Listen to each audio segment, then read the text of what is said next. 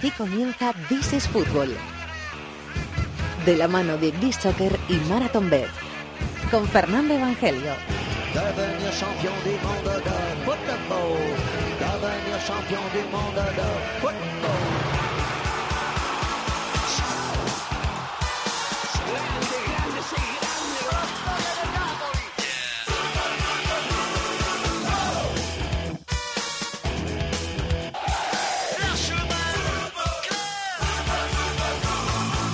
¿Qué tal? Bienvenidos al Rincón del Fútbol Internacional en la cadena COPE. This is Football, capítulo número trescientos treinta y uno. Acabamos, acabamos de asistir a una nueva victoria de un equipo legendario. El Real Madrid tiene trece Copas de Europa y ha ganado tres de forma consecutiva después de la victoria en el Estadio Olímpico de Kiev el pasado sábado, que vivimos con mucha intensidad aquí en COPE, con todos nuestros oyentes, después de la victoria sobre el Liverpool. tres uno y el Real Madrid, otra vez, rey de Europa.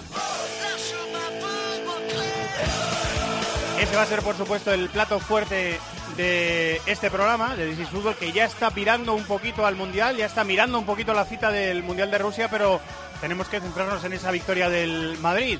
Está todo listo, tenemos a Antonio Bravo en la dirección técnica, tenemos a Antonio Pérez del Castillo en la producción, está por aquí David de la Peña. Hola David, muy buenas. Muy buenas, Fer. Y enseguida, con los amigos de Marathonbet y los amigos de BeSoccer, aquí arranca el rincón del fútbol internacional en COPE, que se llama This is Football.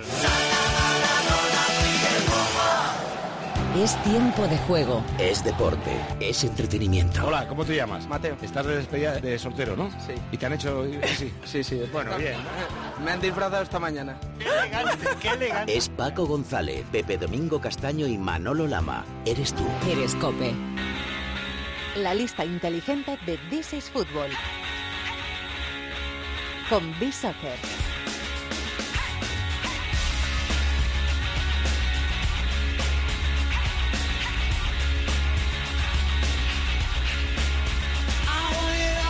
Con Olindo Caso, nuestro compañero técnico, acompañando a Antonio Bravo en la dirección técnica de este programa. Somos tan buenos que ya tenemos hasta dos técnicos. Hola, Quique Salvatierra, Málaga. Muy buenas, compañero, ¿cómo estás? Muy buenas, Fernando. Ha, pues, sido una sema- ha sido una semana intensa en la redacción de BeSoccer ahí en Málaga, ¿sí, no? Sí, ha sido intensa, con todo esto de la final de, de la Champions, que exige una preparación brutal para que no falle nada, para tener todo listo para el, para el sábado, que luego al final son noventa minutos, pero... pero la verdad que ha sido una semana en la que se acaba disfrutando del, del trabajo y ahora un poquito de relax y esperando ya que empiece el Mundial. Poquito de relax, ¿eh? Poquito. Vas un poquito, a tener, un poquito, un poquito. Vas a tener a lo mejor media hora de relax vas a tener. Hay gente que aprovecha unos días de vacaciones porque lo que se viene dentro de dos semanas, yo creo que es una cita que todo el mundo está esperando, ¿no? Vas a tener un cuartito de hora o media hora de vacaciones aproximadamente. Sí, se, se agradece, ¿eh? Se, sobre, sobre todo mi mujer lo agradece. Bueno, eso se aprovecha, eso está bien. Estaba yo pensando esta mañana, eh, digo... La semana pasada vimos el once de la Champions hasta llegar a la final. Yo pensaba para mí mismo, ¿cómo será el once de la Champions después de la final? Cambiará me pre- mucho. Me he preguntado, bueno. ¿Cambiará mucho? ¿Habrá ocho nuevos? ¿Habrá dos nuevos? ¿Habrá tres? Imagino que dependerá de qué importancia le den los duendes al partido final. Si le dan claro, al final la importancia... Esa es buena pregunta. ¿La final pesa más que otros partidos o no? Es, exacto, la importancia de los partidos también cuenta en esa parte de, ah, la, de, la, de la valoración, entonces... Yo creo que ha sido la clave de que haya hasta cuatro cambios con respecto oh. al once que, que dimos la, la semana pasada. Sí, señor. Muy bien, pues vamos a descubrirlos, esos cambios, respecto al once de la semana pasada, que era el once de la Champions sin la final, pues ahora el once de la Champions con la final. ¿El portero es el mismo, Quique? El portero es uno de los cambios. Además, te digo que también ha cambiado hasta el sistema, porque si la semana pasada era un cuatro tres tres, para esta... se ha quedado el once de la Champions en un cuatro dos tres uno y el portero, que es uno de esos cuatro cambios que anunciábamos, que la semana pasada era Karius y esta semana es Keylor Navas. Bueno, lo que pasó en la final. Sí, Karius le dio el testigo a... Se dio. Bueno, a Keylor no tuvo mucho trabajo, pero en ese disparo de Alexander Arnold, eh, que era muy difícil, clave, ¿eh? Con cero cero hace un parador es, tremendo. Ese es el que bloca, ¿no? Sí, sí, que, que parece que es muy, muy difícil quedársela remate, ¿eh? Y se la acaba quedando. Es la diferencia entre los dos porteros. Sí, hombre... Eh... Evidentemente, a nivel de jugar partidos de esa importancia, Keylor Navas ya tiene alguno más en sus espaldas. Perdona que igual te meto en un marrón, Quique. ¿Karius sigue segundo en esa lista o...? Karius se ha quedado segundo, sí. Tercero Ter Stegen, ¿eh? O sea, bueno, el, el portero de el portero alemán del Liverpool, a pesar de la final que le vimos hacer, que fue eh, bastante mala, pobre. Sí, es, es un partido que marca una trayectoria, porque claro, él había estado más o menos bien desde que había entrado por Mignolet, pero claro, son dos errores que te condenan. Claro, a lo que voy, es el segundo portero de la Champions. Sí, sí, sí. sí. Hay que valorar, hay que claro. ponderar también sí, sí, sí. la temporada que ha hecho. Bueno, eh, ¿la defensa cambia cambia alguien? ¿Cambia pues, mucho? En la defensa lo que cambia es la pareja de centrales, porque los laterales se mantienen, por la derecha Kimmich, por la izquierda Marcelo, y los centrales, pues los dos del Real Madrid, Varane y Sergio Ramos. ¿David? Pues que hicieron una final espectacular, tanto Varane como Sergio Ramos. Pues sobre todo Ramos. Sí. A mí, a mí lo de Ramos... También, ¿eh? Yo es que, Varane, es que estuvieron muy bien los dos. Lo que pasa que Varane, fue, para mi gusto, el partido que hizo Varane fue más de correcciones a la espalda de Ramos, porque Exacto. tuvo un par de muy carreras rápido. Al espacio contra Mané que fueron tremendas, y lo que hizo Mané, o sea, perdón, Ramos, que, que la verdad es que fue maravilloso. Cada envío directo que hacía el Liverpool, es tremendo la facilidad que tiene Ramos para no despejar, sino que ese despeje se convierta en un pase. Lo hizo cinco o seis veces y el Madrid... Constru... Despejar orientado, sí, sí, ¿no? Pero además, orient... o sea, tremendo. Entonces, el Madrid construyó ataques a partir de, de, de esta jugada, y esto para un central es la monda, porque el rival no está colocado defensivamente. Exacto. Entonces, bueno... Ramos, la verdad es que uno de los mejores centrales de la historia y, del fútbol. Y la o sea... jerarquía, la colaboración, la... Sí, sí. cómo llega al Mundial. La, auto... la autoridad con la que ganaba sí, sí. duelos individuales, sí, sí. o sea, me bueno, pareció... Tenemos seguramente la mejor pareja de centrales del torneo. Luego pueden pasar claro. muchas cosas, pero Piqué... ¿Qué Ramos... moral me estás dando? No, es que lo, lo creo sinceramente. O sea, es Piqué que... estaba en el once de esta, sí, sí. de esta Champions, ha sido uno de los que se ha caído por, por la irrupción de los dos centrales del Madrid. Bueno, pues eh, esa es la defensa. ¿Quién está? ¿Has dicho cuatro dos tres uno? O sea, doble pivote. ¿Quién hay en el doble pivote? Doble pivote, se mantienen en el son Milner, máximo asistente de esta edición de la Champions, y Luka Modric. Milner y Luka Modric. Sí, después de la final incluso podría haber entrado Toni Kroos, que, cerquita, que estuvo de maravilla, pero bueno, Milner ha hecho una gran Champions, y Modric el otro día en Kiev, eh, quizá no le vimos generar tanto juego, pero madre mía lo que corrió y ayudó en defensa y recuperó balones. Tiene una lectura defensiva tremenda en eso. Me recuerda mucho... Bayern, sí, sí, es que me recuerda, fíjate, son dos jugadores que evidentemente su mayor virtud es eh, conducir, pasar, asociarse con los compañeros, hablo tanto de Modric como Iniesta, pero tú te fijas en cómo se mueven sin la pelota a defender y, y, y manejan de maravilla el, el acorralar al jugador, el saber cuándo presionar, el anticiparse, o sea, son buenísimos. Eso es, le- eso es lectura táctica, sí, ¿no? Sí, sí, lectura táctica, y por eso saben defender cuando su físico no está preparado para, para defender. Eh, estamos aprendiendo de fútbol, además, ¿eh? en, en esta lista estamos aprendiendo mucho de fútbol. La línea de tres de, detrás del punta, eh, pues ¿quién la, ¿quién la conforma?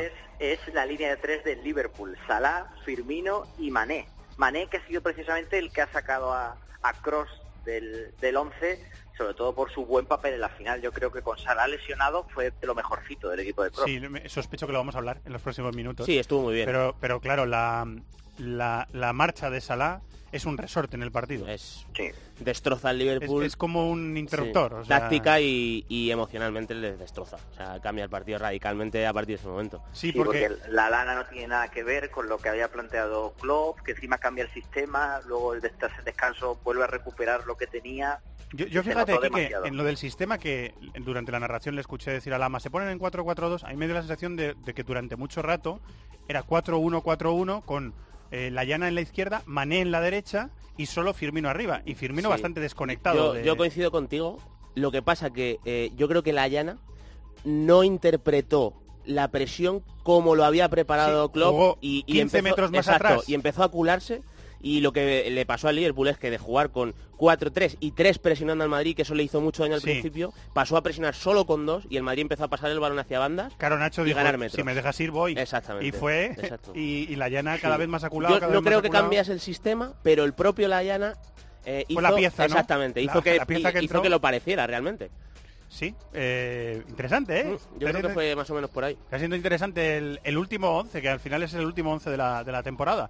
Eh, ¿Quién es el delantero? Pues te lo pregunto no por cortesía, eh, quiero decir. No marcó en la final, aunque quiso tener su cuota de protagonismo, pero Cristiano Ronaldo indiscutible, máximo goleador de esta, de esta Champions y determinante para que el Real Madrid llegara hasta donde ha llegado. Claro, marcar quince goles en la Champions, David, ahora nos parece normal. Porque, pero no, es algo que no es normal. No normal. Sin marcar en la final. Por su culpa, nos parece normal. Sin marcar en las semifinales, ¿no? Eh, las semifinales tampoco, no, tampoco, tampoco. No, no.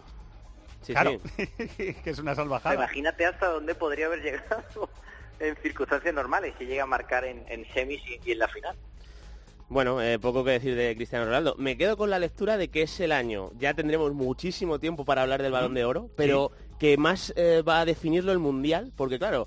Eh, Messi ha ganado Liga y Copa, Cristiano ha ganado Champions, pero Liga el Madrid ha estado flojito. Y se ocurre mi pedrada, y que es que Marruecos puede dejar a Portugal fuera del Mundial, que Hombre, es una pedrada que yo tengo desde hace tiempo. Sí. Se ocurre eso, eh, cuidado que se puede desequilibrar la lucha por el Balón de Oro, definitivamente. Pues no, estaría bien que lo ganase, si tiene que ganarlo un español, porque ganamos el Mundial, mejor todavía, fíjate. Ahí. A ver si... Barriendo para casa, ¿eh? ¿eh? Yo a mí no me importaría. Oye, Quique, Kimmich es el único no finalista en el once, ¿verdad? Correcto. Si yo sí, no he señor. contado mal. Sí, sí, sí, es el único. Para que veas el temporadón que ha hecho el lateral derecho ah, del Bayern Munich. Espectacular. Muy bien. Su temporada. Y al hilo ya pregunto, ¿qué español veis eh, optando al, al Balón de Oro? ¿David de la Peña? Termina ganando el Mundial. Eh, pues, no, que la, no que lo gane David de la Peña, claro, que podría ganarlo. Que podría. Ya, ya estuve ahí en la pelea en mis eh, tiempos mozos. ¿Sergio eh, Ramos? Claro, eh, es que depende. De, si, de, si eso de verdad pasa, o sea, si de verdad hay un español, porque gana España el Mundial, peleando el Balón de Oro, es jugar a divinos porque va a depender muchísimo de qué suceda en ese Mundial. Solo Pero, lo ganó Luis Suárez y claro, fue en los años evi- sesenta. Evidentemente, eh, Sergio Ramos, o sea, los del Madrid, porque el Barça al final no ha ganado Champions y quizá de los que eh, sean españoles protagonistas en la selección, eh, evidentemente yo a Iniesta ya no le veo ganando el Balón de Oro porque ya no estaba al, mejo- al nivel que estuvo en dos mil diez, entonces igual Sergio Ramos es el que se podría colar ahí, o imagínate que Isco hace el Mundial de su vida, pues eh, al final ha ganado Champions y fue titular en la final, ¿no? No sé, jugar un poquito a, a adivinos, ¿no? Hemos hecho eh, el repasar el once del Mundial, hemos analizado tácticamente parte de sí, la sí. final, hemos nos, hemos nos estamos preparando para el Mundial, ¿no? O sea, lo hemos hecho todo. Ha sido muy divertida esta lista. Podríamos terminar el programa aquí, no lo vamos a hacer. Mejor no. no, no hombre, sí, queda mucho, corto. queda vamos mucho. Vamos a hacer porque todavía queda recorrido. Eh, compañero, buena semana de descanso guión trabajo, ¿vale? Igualmente para vosotros. Un abrazo. Un abrazo.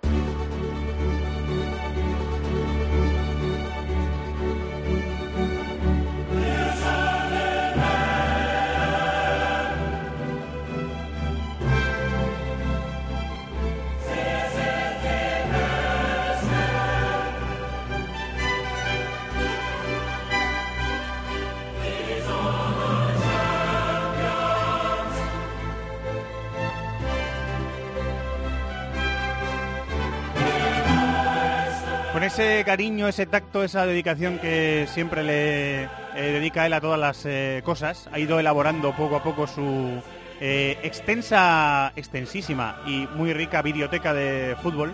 Nuestro maestro del programa eh, Maldini. Hola Maldini Plus, muy buenas, ¿cómo estás? Hola, ¿qué tal? Sí, siempre, menos mal que esto en la radio, siempre digo lo mismo. Entonces me, no, eh, me pongo colorado, pero no se, no se ve, porque yo como digo, es radio... Pues, eh, es la, yo, yo cada vez que te presento que digo, verdades como puños, o sea que son todo verdades. Bueno, eh, el, el Mundial está ahí, por cierto, ¿eh? El Mundial está, está ahí. A la vuelta bueno, de la esquina, ¿eh? Tenemos que... que cerrar, yo creo, ¿no? El, el, el capítulo clubes con la final de la Champions, ¿no? Porque, pero vamos, ya para centrarnos ya en el Mundial, porque va a ser una pasada. En esa biblioteca que está llena de mundiales también, por supuesto. Pues claro, por supuesto. Que por cierto, gracias, porque he podido repasar los partidos de España gracias sí. a ti. Los he podido sí, repasar. Y, y te das cuenta cómo va evolucionando el, el fútbol y cómo te sorprenden muchas cosas, ¿eh? ¿Verdad? Viendo partidos históricos.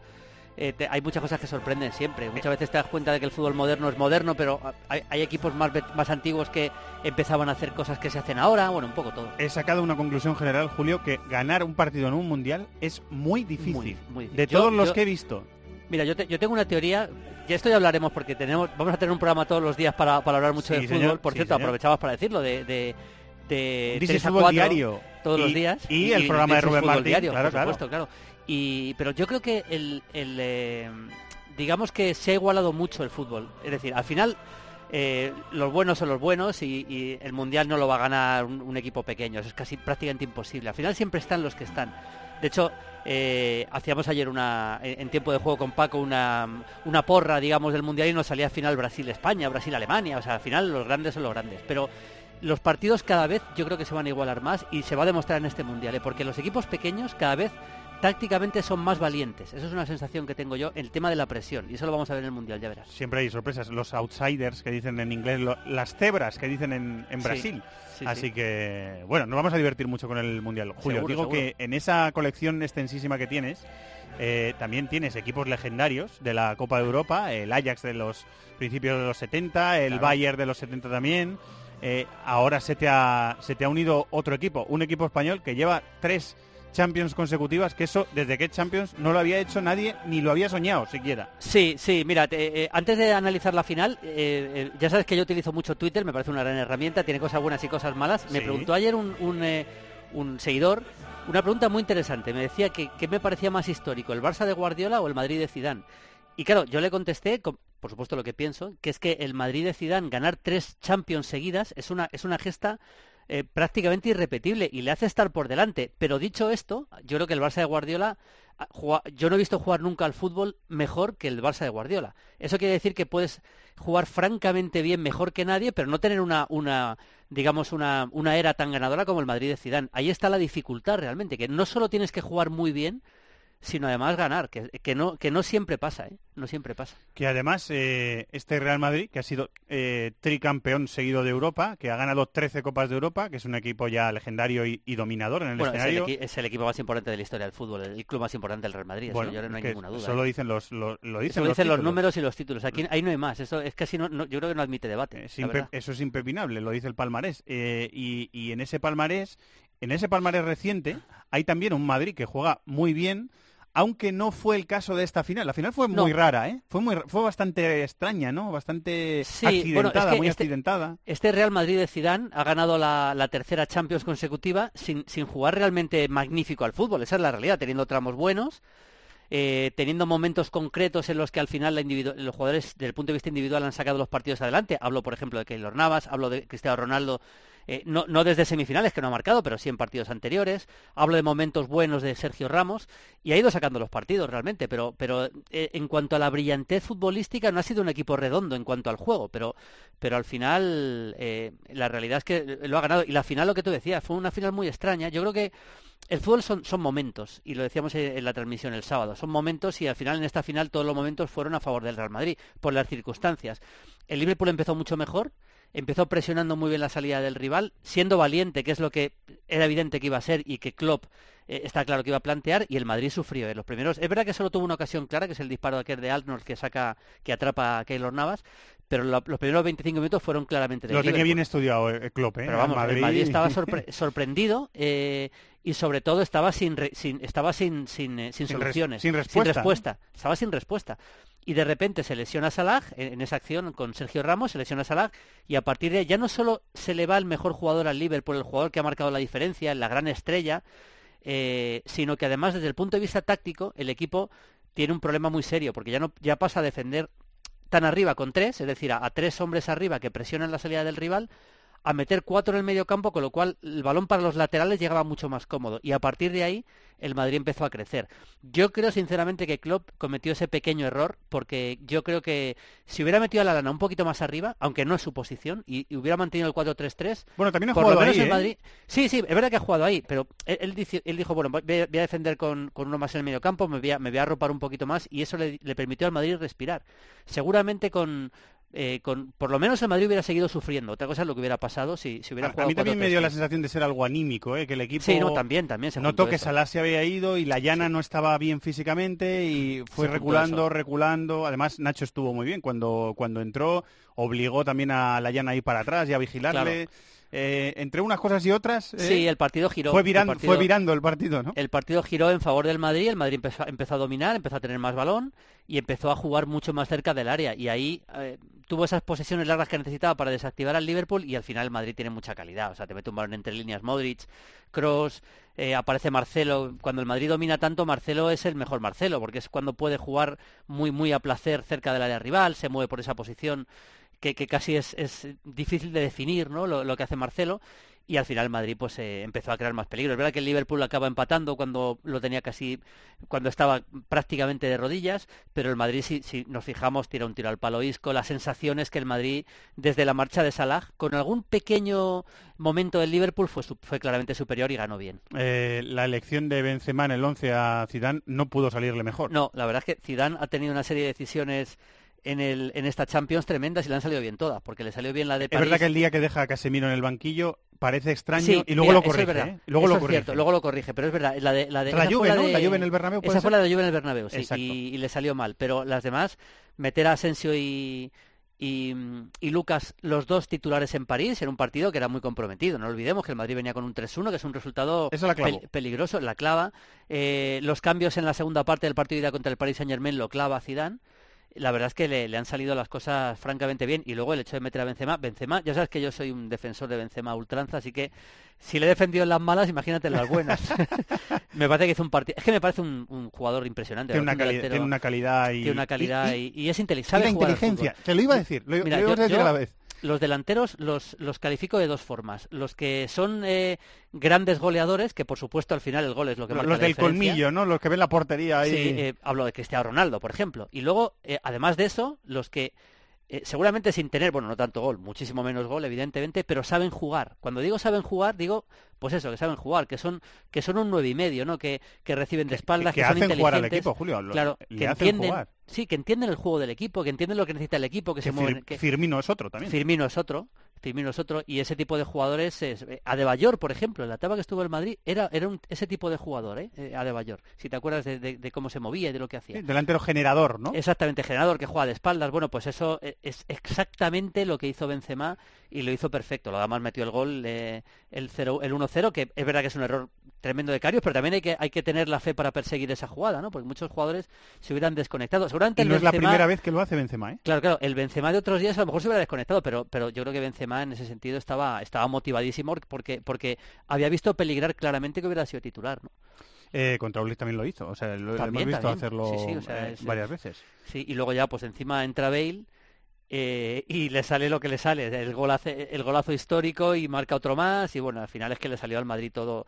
Digamos que todos los episodios del partido, uno tras otro, fueron fueron para el Madrid, ¿no? Eh, sí, bueno, tuvo la lesión de Carvajal, que veremos lo que sí, tiene. Una y, lástima, ¿eh? Y Nacho cumplió bien, y, y es que la entrada de...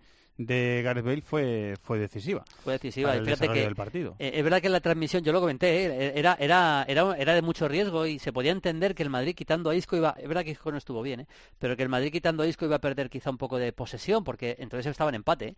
Pero bueno, marcó ese golazo y a partir de ahí el, el equipo ya se desata y el Liverpool ya se queda sin se queda prácticamente sin opciones. Eh, Karius, eh, para quien solo le viera en la final, eh, Maldini, para el que no le haya visto mucho, una vez que él se hace con el puesto de titular, porque al principio Karius falla, ponen a Mignolet, falla, ponen a Karius otra vez, falla, falla sí, van sí, turnando sí. Hasta que hay un momento de la temporada en el que Karius hace clic y empieza a rendir con, con cierta solvencia, ya se queda, y para mí sí. En ese tramo de temporada ha sido bastante bueno. Sí, Karius, lo ha sido, ¿eh? Lo ha sido. Eh, no se puede juzgar a un portero por un partido, y es verdad que es una final de Champions. Si, si estos errores los cometen un Liverpool-Brighton de la jornada catorce de la Premier, pues pues es que no se entera nadie. Lo mete la mano en el golazo, o, o Juanma en Deporte cuatro, y, y, y, y...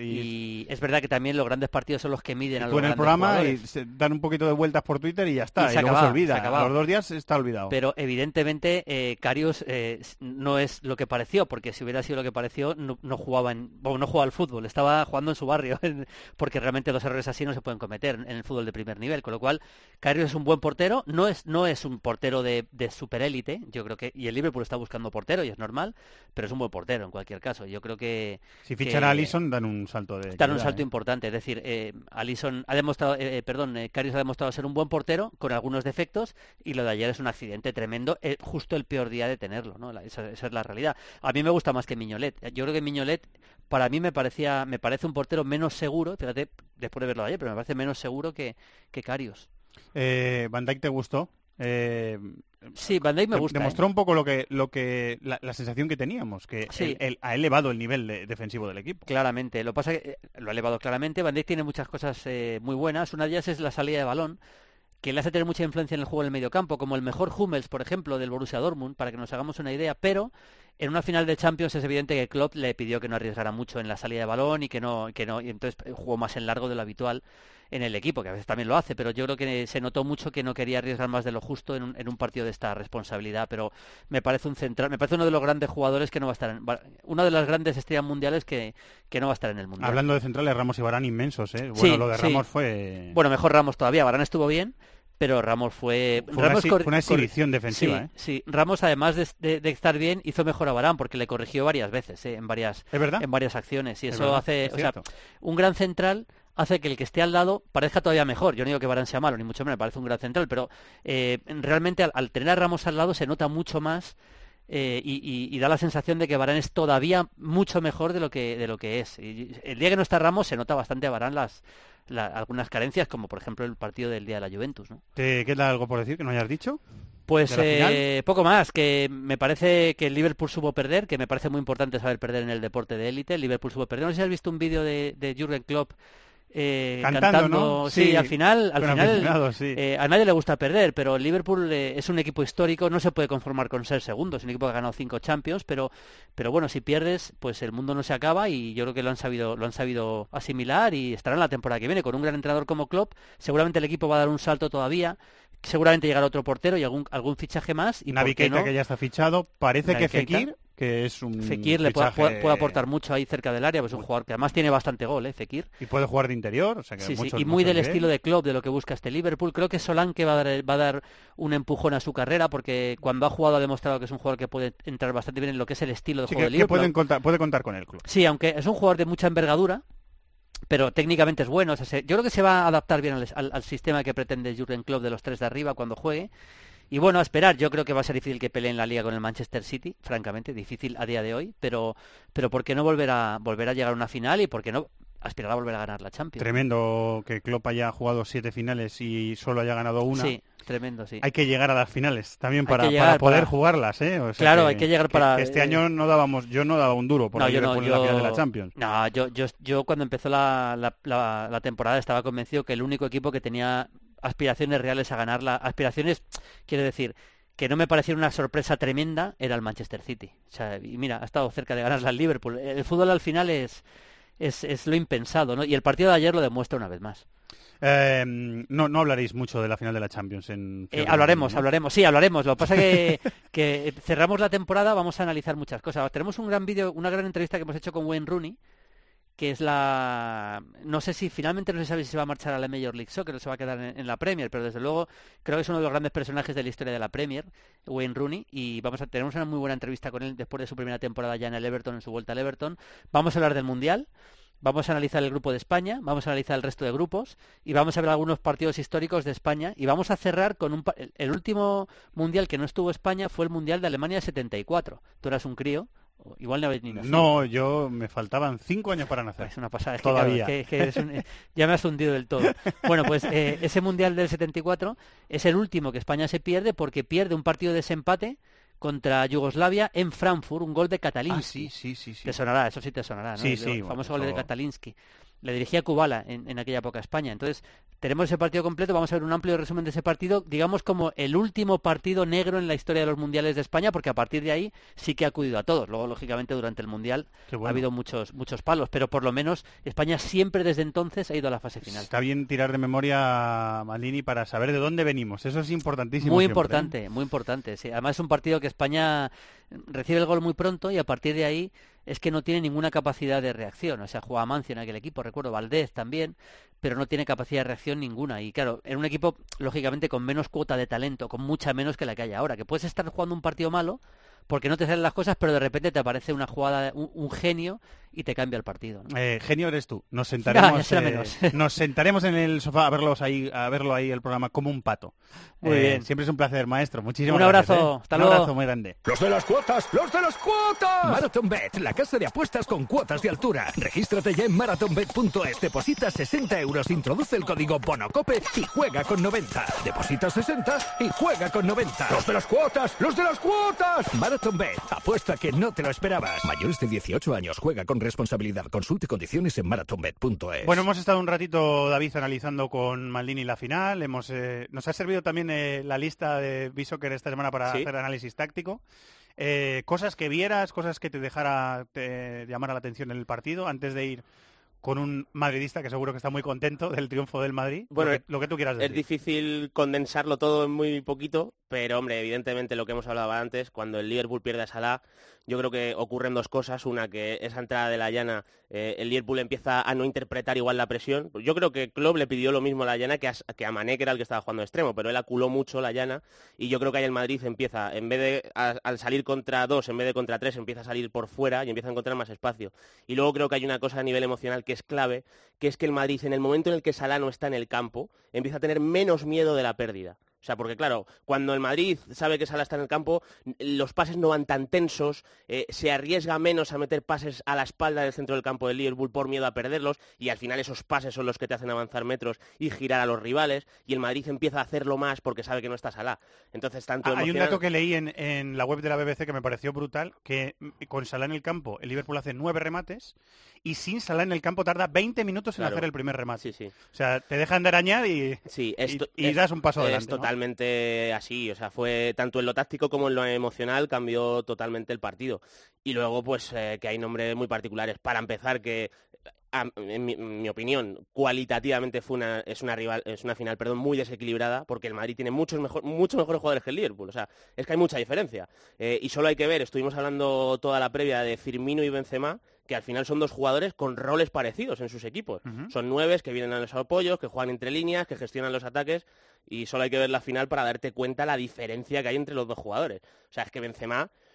hace una final escandalosa. Sí, es que, para, los o sea, veinte primeros minutos de Firmino a mí me parecieron sí. bastante buenos, ¿eh? Sí, pero le está controlando Casemiro, no llega, mete un balón, si no recuerdo mal, hacia, hacia Salah, que está muy bien. Sí, pero, arrastra a Ramos, claro, ese que arrastra a Ramos, ¿no? Y le mete sí. al espacio un, un pase a Mané. Lo que pasa que es que lo de Benzema fue, encima además, en el tramo inicial de partido, donde el Liverpool sí está presionando bien, es el único jugador que de verdad abre líneas de pase verticales relativamente largas. Y lo difícil es que entre tantas piernas guarda el balón, se asocia, eh, se mueve, sabe cuándo romper sí, a un sí, lado. Lee, lee perfectamente. De verdad que juego, es, sí. o sea, yo he visto el partido repetido. Va a la banda, y, arrastra al marcador. De verdad que es para disfrutar de, de bueno, de un jugador que evidentemente hay que verlo otra vez fijándose en Benzema de, el partido, de, ¿no? Para mí, evidentemente. Lo voy a hacer, ¿eh? Pues de verdad que vas a disfrutarlo porque juega increíble. Es verdad que Gareth Bale sale en la segunda parte y hace lo que hace y eso le convierte a nivel visual en el gran protagonista del partido, pero para mí Benzema es el que mejor lo juega con diferencia, ¿eh? Hay un delantero escuchando que tiene algún título también, ¿te parece? Bueno, saludemos. Sí. Vamos a saludarle.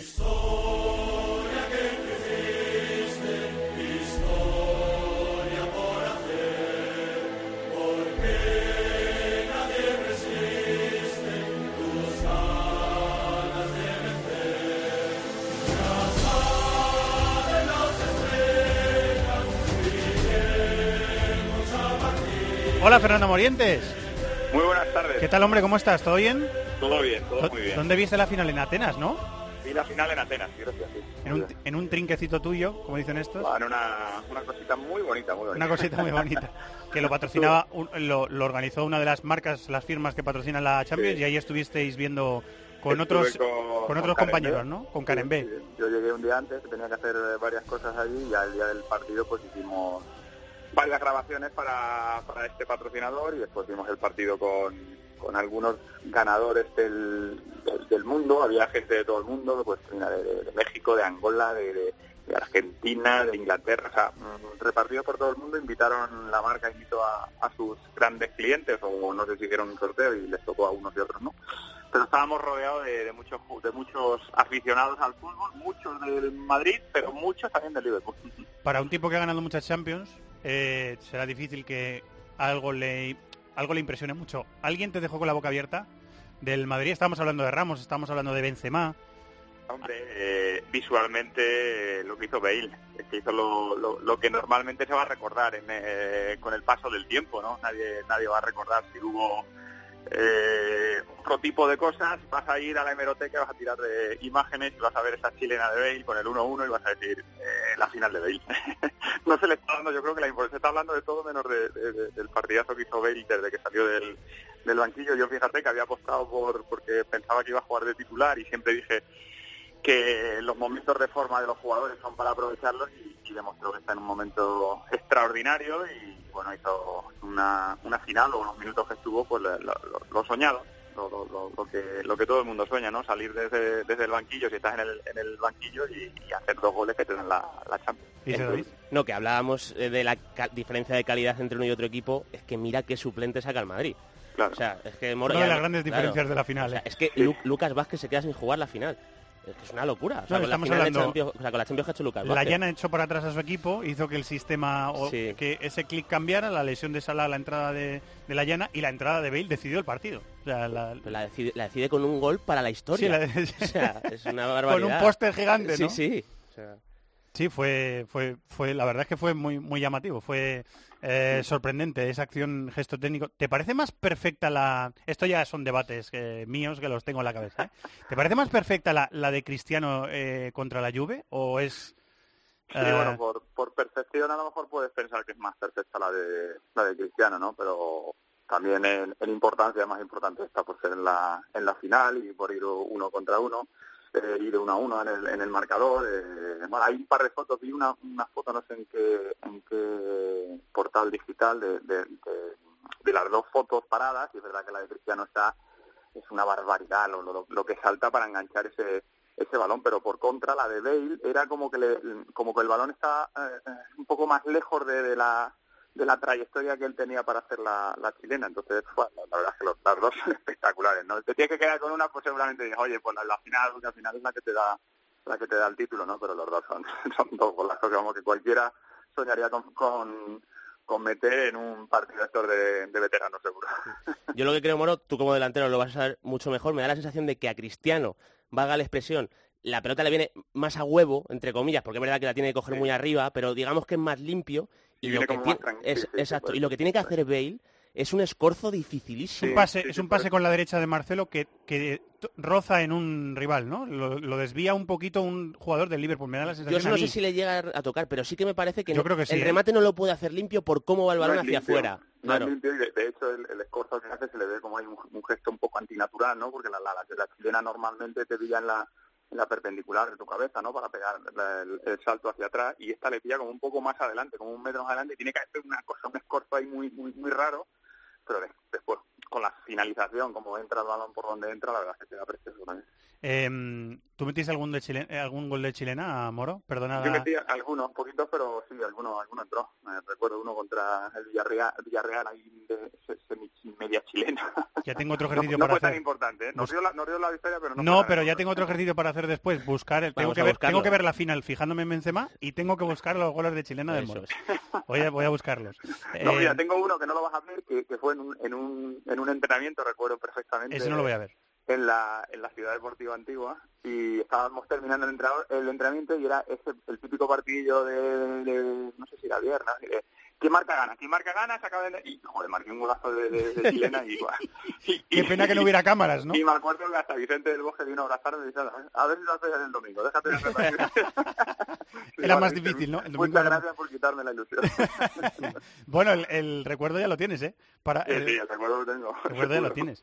¿Cómo, Moro, ¿cómo se explica, eh, si es que se puede hacer de alguna forma, la relación de amor tan fuerte que tiene ese club Con, con esta competición? Porque da igual la, la andadura en la liga, da igual sí. si tiene un nivel mayor o, o menor de plantilla, da igual eh, lo que se hable alrededor, es que parece incondicional, parece parecen victorias incondicionales. Sí, sí, sí, es, es, es muy extraño, es, es muy difícil de, de poder explicar esta, esta simbiosis que hay entre la Champions y, y el Real Madrid, y es verdad que es curiosísimo, ¿no? Que en temporadas que dices que en diciembre todo el mundo, yo recuerdo incluso la anterior también, todo el mundo en diciembre, bueno, que, que desastre de temporada, es que no sé qué, nos van, nos van a eliminar en, en octavos porque es que no se puede jugar peor, eh, los goles que recibimos, eh, eh, normalmente un equipo campeón siempre lo que hace de, de su estadio es un fortín, y el Madrid eh, ha empezado súper mal la liga, pero no sé, es, es algo inexplicable que van pasando... Van pasando las, las, las eliminatorias y, y nunca puede decir, no, es que El, por ejemplo, París Saint-Germain va, va a eliminar fácil al Real Madrid. Es que, es que, es que cuidado, es que el Madrid en este tipo de partidos eh, es diferente. No sé si es el A D N del Madrid o, o, el, o los propios jugadores que, que, que, que, que juegan de otra manera, que tampoco creo que sea así, ¿no? Uno siempre sale... Yo muchas veces a mí me digo, joder, ¿cómo puede ser que, que haya tanta diferencia entre los partidos de Liga en, que, y los de Champions? Digo, digo, mira, el jugador sale siempre a, a ganar. Eh, es verdad que unas veces te sale mejor y otras veces te sale peor, es verdad que emocionalmente también el, el jugador no juega igual una semifinal o una, unos cuartos de Champions, por todo lo que se mueve también, porque es que yo, yo siempre digo que el, el de, la atmósfera que hay alrededor de la Champions es totalmente diferente. Yo recuerdo en mi época que cuando llegabas con el autobús a la Champions, eh, o sea, al partido, veías los, los aledaños del Santiago Bernabéu, era totalmente diferente a lo que vivías en la Liga. Y yo siempre he dicho que para jugar este deporte emocionalmente tienes que estar a un nivel cien por ciento, y, y esos momentos preliminares de esos partidos te hacen meterte, si cabe, un poco más en el partido, ¿no? Bueno, pues eh, esos son pequeños detalles de, de, de, de lo que puede ser el, la grandeza de, de, esta, de esta competición y de este equipo, ¿eh? Dime algo de, de Zidane, que es un entrenador que eh, cuando cogió al Madrid yo pensaba es, es poco táctico, no es de los entrenadores que analicen los rivales, de, la sensación desde fuera, ¿eh? Por supuesto, yo no estoy dentro, yo no sé lo que pasa en el día a día del, del club, pero la, digo la sensación externa, te da la sensación de que no prepara tanto los rivales o los, part- o los partidos, o no está tan condicionado por cómo juega el, el rival, le da prioridad a otras cosas, a la gestión del vestuario, a la... Eh, pero claro, eh, después de todo lo que hemos visto, después de gestión de partido que le hemos visto a Zidane en partidos clave, y en par- hay decisiones que le han salido peor. Eh, eh, dejó a Casemiro en el banquillo, creo que fue contra el Bayern, me parece que fue. Eh, y, el, y al equipo le costó, cuando, cuando jugó Kovacic en lugar de Casemiro, y al equipo le costó... Yo creo que fue el Bayern, ¿eh? Me, sí, me Bayern, suena que fue el Bayern. Sí, pues. eh, pero, claro, son decisiones que se ha equivocado en algunas decisiones, pero luego dices, es que es un tipo que Bob Paisley no ha conseguido lo que él ha conseguido. Eh, sí. Ancelotti no ha conseguido lo que él ha conseguido. Hay entrenadores legendarios que no han conseguido lo que él ha conseguido.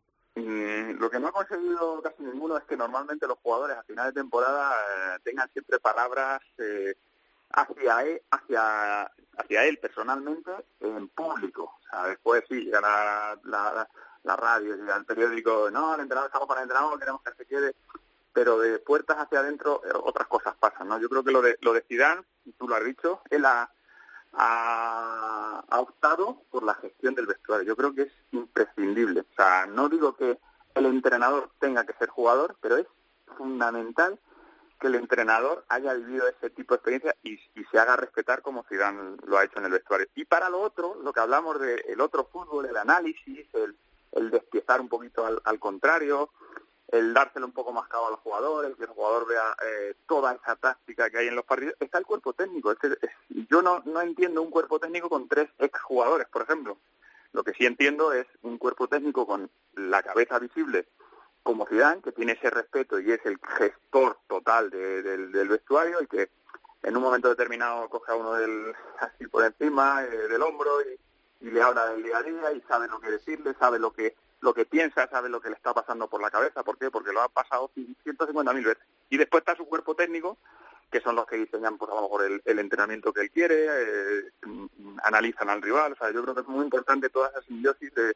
de cómo se gestiona un, un cuerpo técnico, ¿no? Todos vemos la, la cabeza visible, que es el entrenador, en este caso un grandísimo jugador reconocido por todo el mundo, y ese, pues, eh, no sé, esa, esa cosa que tiene con el vestuario es que hay un respeto muy, muy importante. Eso es lo que percibo yo desde fuera, sin conocer. Fíjate que conozco a Zidane como jugador, pero no lo conozco como, como entrenador, pero esa sensación de cada vez que se, que se levanta el segundo entrenador a hablar con él, o sea, son decisiones muy... Eh, compartidas. No creo que Zidane sea el que toma la decisión unánime como en como en otro tipo de entrenadores, que se les ve que son ellos los que deciden y digan lo que digan los demás, pero aquí como que está todo muy muy repartido. ¿Quieres algo más, David? Sí, yo creo que Zidane es muy inteligente y no muestra todo lo que sabe. Me refiero de, de, de puertas para afuera, o sea, en ruedas de prensa, etcétera, etcétera. A mí me llamaba la atención que no hablara casi nada de fútbol en las ruedas de sí. prensa, y me daba la sensación yo... de que no sabía transmitirlo. Ahora me da la sensación de que él cuenta lo que quiere. Total, yo pienso sin ninguna duda eso. Creo que es un... Eh, maneja las ruedas de prensa, pero pero como manejaba el balón, casi casi, ¿eh? Y, por ejemplo, te voy a decir eh, de la final, eh, y en cuanto a la adaptación al rival, te lo digo porque la, he visto dos veces el partido, y la segunda vez me he estado fijando bien bien en todo, y hay una salida lateral del Madrid que está, pero preparadísima, porque, claro, el Liverpool te va a presionar muy arriba. Lo que no quería eh, Zidane era perder el balón por todos los pasillos interiores para que no eh, pudieran lanzar a Salah. De hecho, hay muchos momentos en los que el Liverpool tapa pase por dentro. Sí, los jugadores tapan pase y luego muerden. Si te fijas dónde juegan Kroos y Modric muchas veces en salida de balón del Madrid, están ocupando posición de laterales. Y están haciendo triángulo con los dos laterales. Y Casemiro si viene al apoyo, o Isco, o, o Benzema en alguna ocasión. Sí. Y ahí se ve un trabajo táctico que, igual como dice el Moro, no es solo responsabilidad de Zidane. Tiene un cuerpo técnico que seguro sí, claro. que, que le pasa muchísima información. Pero tú viendo, o sea, tres Copas de Europa seguidas no las ganas solo por ser un gran gestor de vestuario, que Zidane lo es. Yo creo que de puertas para afuera él transmite menos de lo que, de lo que realmente sabe. Moro, ¿te queda algo por decir?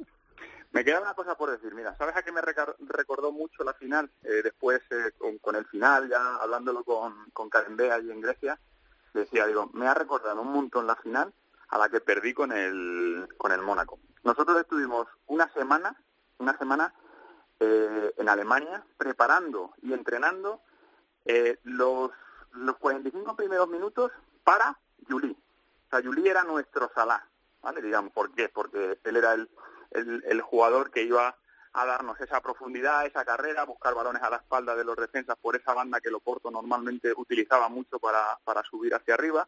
Y nosotros preparamos, toda, toda la semana estuvimos ensayando jugadas de eh, venía a descargar yo normalmente, venía al media punta, pum, le tiraba la espalda del lateral para que Yuri cogie, eh, corriese a esa, a esa zona del campo y poder centrar o incluso hacer una diagonal para finalizar, que él finalizaba muy bien. Bueno, pues en el minuto cinco se lesiona. Y todo lo que habíamos preparado era como, ¿y ahora qué hacemos? Bueno, pues salió, no sé, no me acuerdo si salió Plasil o Perso, no me acuerdo bien. Y claro, estábamos en el terreno de juego y nos mirábamos unos a otros. ¿Y ahora qué, ¿Y ahora qué? Bueno, vamos, vamos a jugar como hemos jugado anteriormente, coño. Hemos, hemos eliminado al Madrid, hemos eliminado al Chelsea. Pues vamos, vamos a jugar a lo que sabemos, pero claro, no, no, no nos salió. Estábamos tan centrados en haber preparado la final de una manera que cuando se torció no teníamos un plan B. No, no teníamos ese plan B eh, reconocido porque pensábamos que, que todo iba a salir como habíamos como habíamos entrenado. Y a veces el fútbol te pone en esa tesitura, ¿no? De que ahí tiene que haber un plan B para, para un posible percance como, como fue, ¿no? Que el, el mejor jugador de, de tu equipo pues se te, se te lesione. Ayuda mucho a, a entender cómo se sintieron los jugadores del Liverpool y, okay. y, y lo que le pudo pasar por la cabeza a Klopp también, que era el que estaba exacto, dirigiendo exacto, sí, sí. al equipo. Moros, eh, cómo mola siempre sí, hablar sí, contigo claro. de fútbol, ¿eh? Muchas gracias, un placer muy grande. ¿Tienes más viajes esta semana? Esta semana, mira, me voy pasado mañana a China. Tenemos allí un partidito de, de leyendas. Sí. Y yo me apunto a todo. Hay que aprovechar, Evangelio. Esto dentro de tres años no te acuerdas. Lo vas a ganar para puntos de viajes, macho. Vas a vas a poder vas a poder ir a las Seychelles algún pero, día pero con los ya puntos. Ya sabes cuál es mi, prim, mi primer trabajo. Ya sabes cuál es, ¿no? La Cope. Joder, qué, qué majo. Encima es que eres majo. Eh, Moro, muchísimas gracias. Un abrazo. Grande, un placer. Un abrazo. Estás escuchando This is Football en COPE.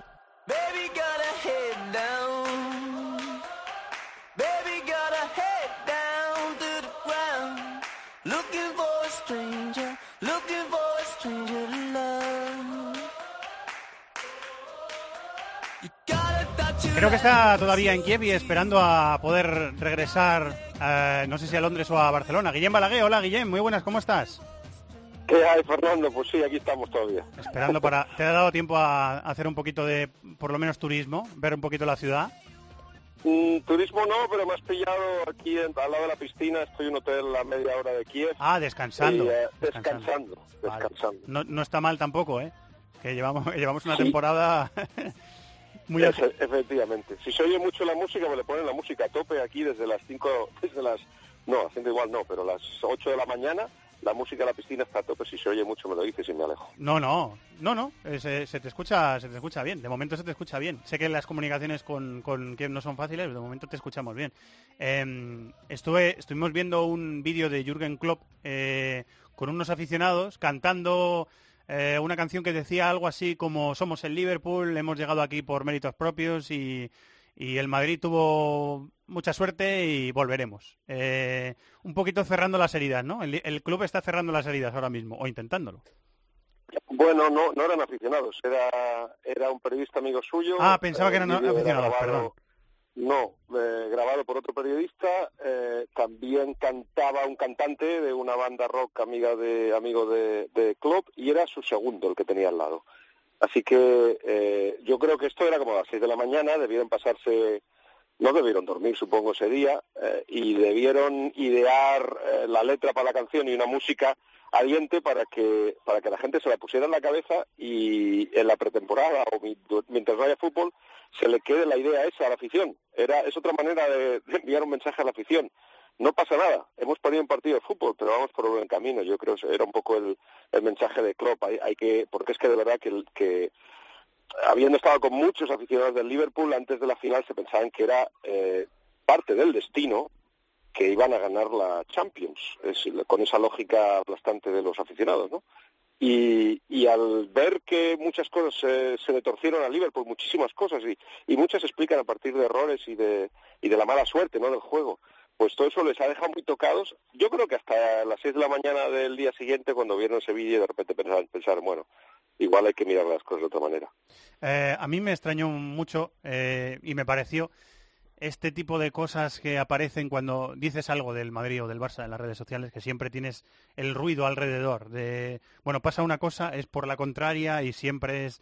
Vemos conspiraciones en todos los sitios eh, posibles, pero eh, te lo voy a preguntar. ¿Alguien en, en Inglaterra, alguien de vuestro entorno, alguien, me refiero a alguien con juicio, o sea, sereno en sus, en sus análisis, le ha echado la culpa a Ramos por lo que le pasó a Salah?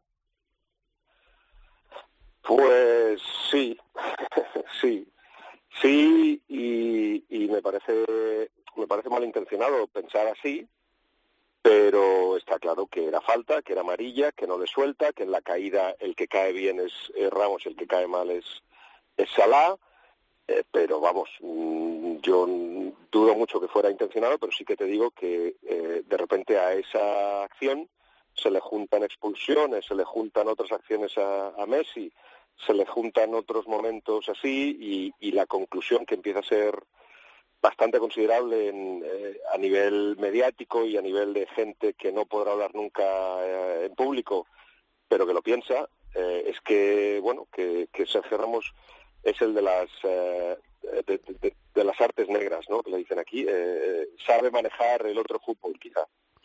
De todas maneras, eh, eso todo eso se puede ver de otra manera, claro, que es lo que intento exponer a los que me explican esas cosas, que, que bueno, que eso también forma parte de, de la experiencia y del fútbol.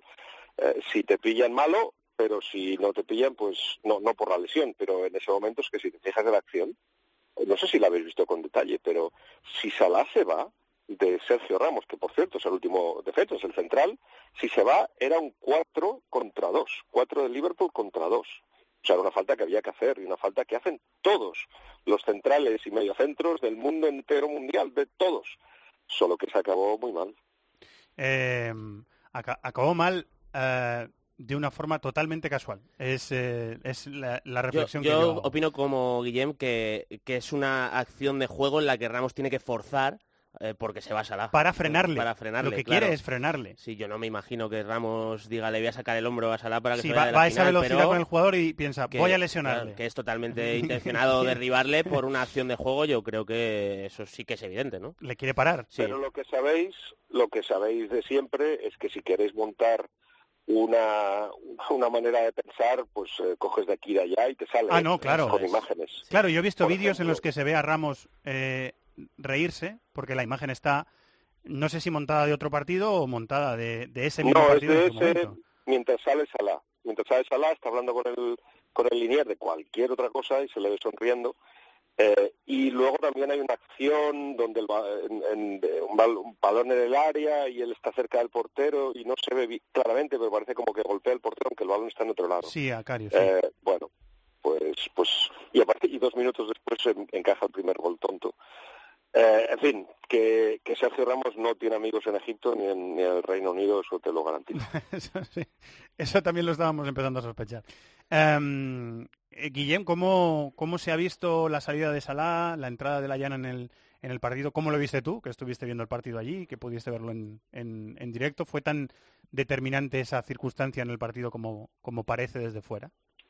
Fue, fue un partido de, de, de rachas, de momentos, y, y si ves solamente el partido hasta la lesión de Salah, el juego de Liverpool fue espectacular. Todo lo que planearon salió.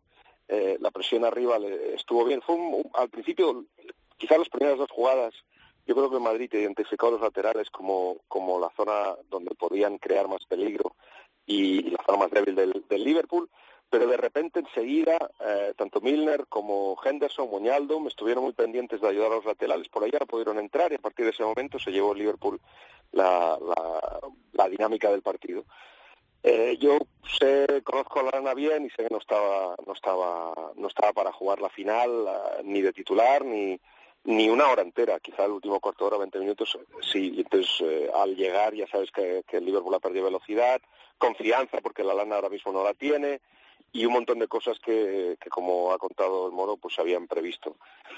Y a partir de ahí, pues tuvo también, eh, especialmente después del, del gol de Benzema, la siguiente jugada casi es el córner, ¿verdad?, de, de Liverpool, en, en la zona de Liverpool, y estando en el campo se oyó un, un ruido tremendo de la afición del Liverpool, como diciendo, venga, va.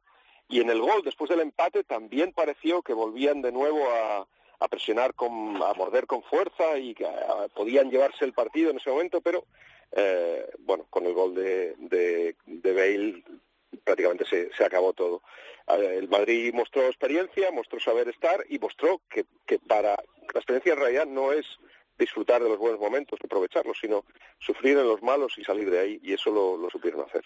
Eh, la última que te hago, eh, Emre Can se va a ir a la eh, a la Juve. A mí me contaron durante la semana, es también eh, un poco retorcido pensar eso, pero me, me lo contaron, eh, que el club había ofrecido a Emre Can la renovación, que él no había querido renovar, que se marcha a la Juve en verano, que ya se que ya se sabe, que el, que el jugador se lo había comunicado al club, y que eso tenía algo de peso en que no hubiéramos visto a, a Can más minutos en la final. Viene de una lesión y es también ponerse en especulaciones, pero eh, el caso es que Emre Can se marcha, eh, viene Naby Keita, que ya está cerrado, el jugador del Leipzig, podría venir Fekir.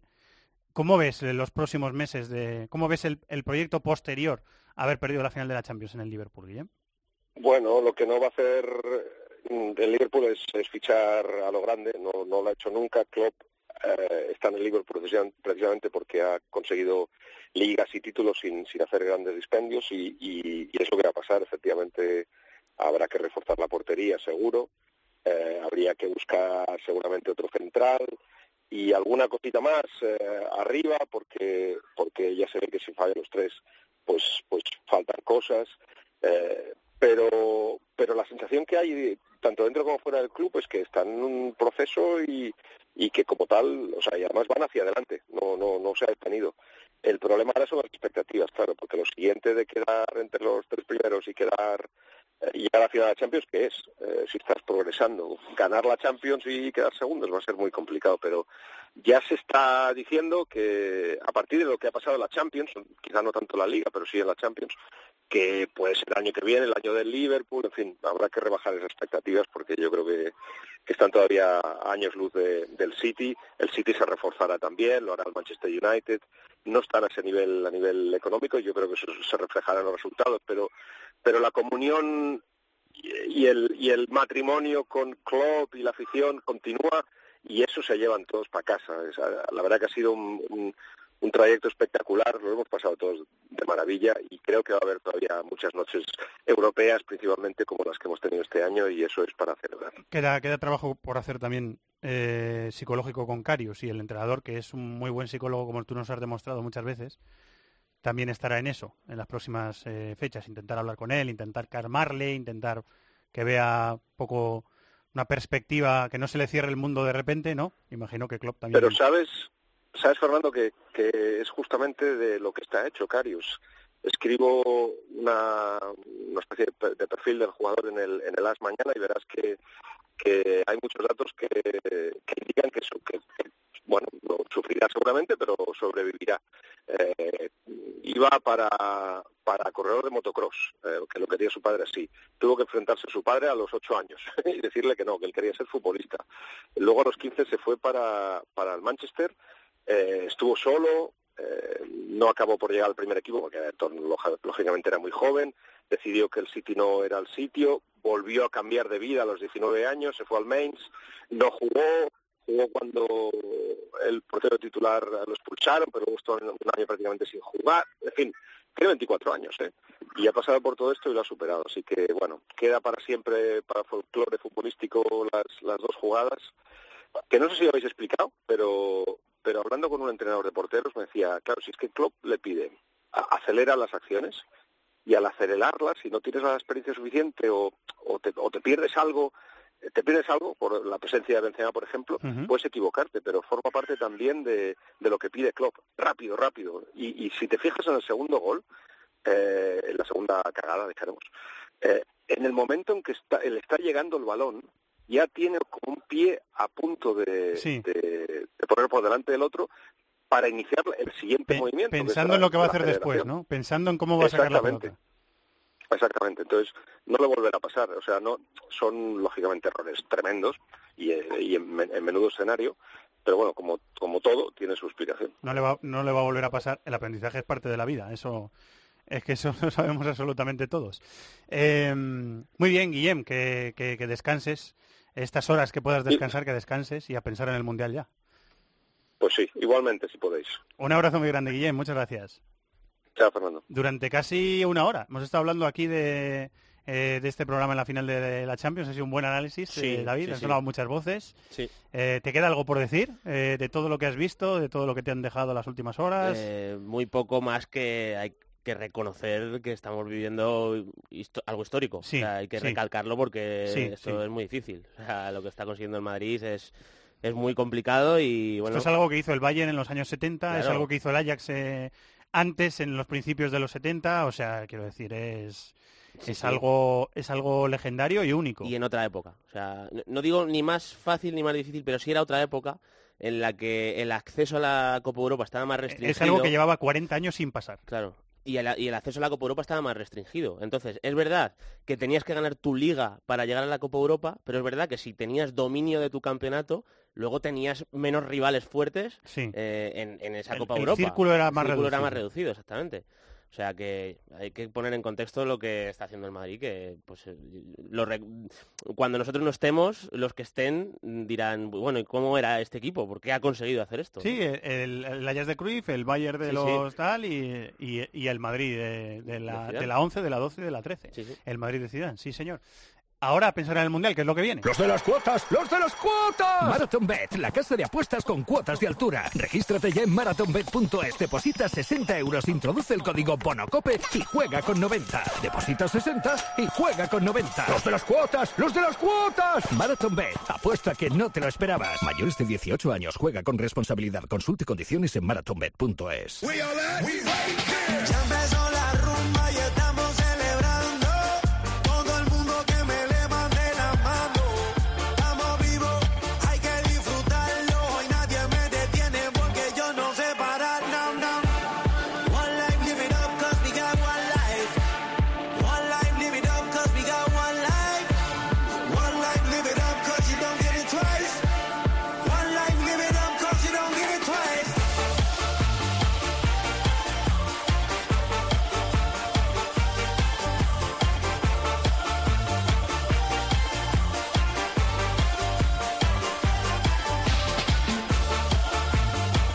Con la sintonía oficial del Mundial de Rusia dos mil dieciocho que presentó la FIFA la semana pasada, está Will Smith cantando, que es una cosa así un poquito... Will Smith, Will Smith, ¿no? Will Smith, de, el, el Will Smith el, el de toda Will la vida, Smith, ¿no? sí, sí, el Will Smith del el príncipe de Belén. ¿No? Sí, sí, el mismo, ah. el mismo Will Smith que se mete en todos los fregados. Y la van a interpretar el día de la final. Hola, hola Carlos Mateos, muy buenas, ¿cómo estás? Hola, ¿qué tal? No me convence esta, ¿eh? Me gustó mucho más la de Brasil. A Escucha mí. yo, um, según la voy oyendo... me va gustando un poquito más. A mí me pasaba con la de Brasil, pero a mí aquella con Pitbull, con Jennifer López, no sé, tenía como, como algo, me gustaba más, ¿eh? Pero está, está bien, de ritmillo, pero... La vamos a oír mucho, ¿eh? No, no, eso, eso te lo aseguro yo, eso ya te lo aseguro yo. Cuando quieras o no. Te vas a hartar. Eh, hola, Miquel Moro, Valencia. Muy buenas tardes. ¿Está lloviendo en Valencia? Que, que me han dicho que en Cuenca está cayendo chuzos de punta. Bien, bien iba, bien iba. Bien iba, bien iba. Un par de horas ha caído aquí uno importante, pero ahora hace un sol tremendo.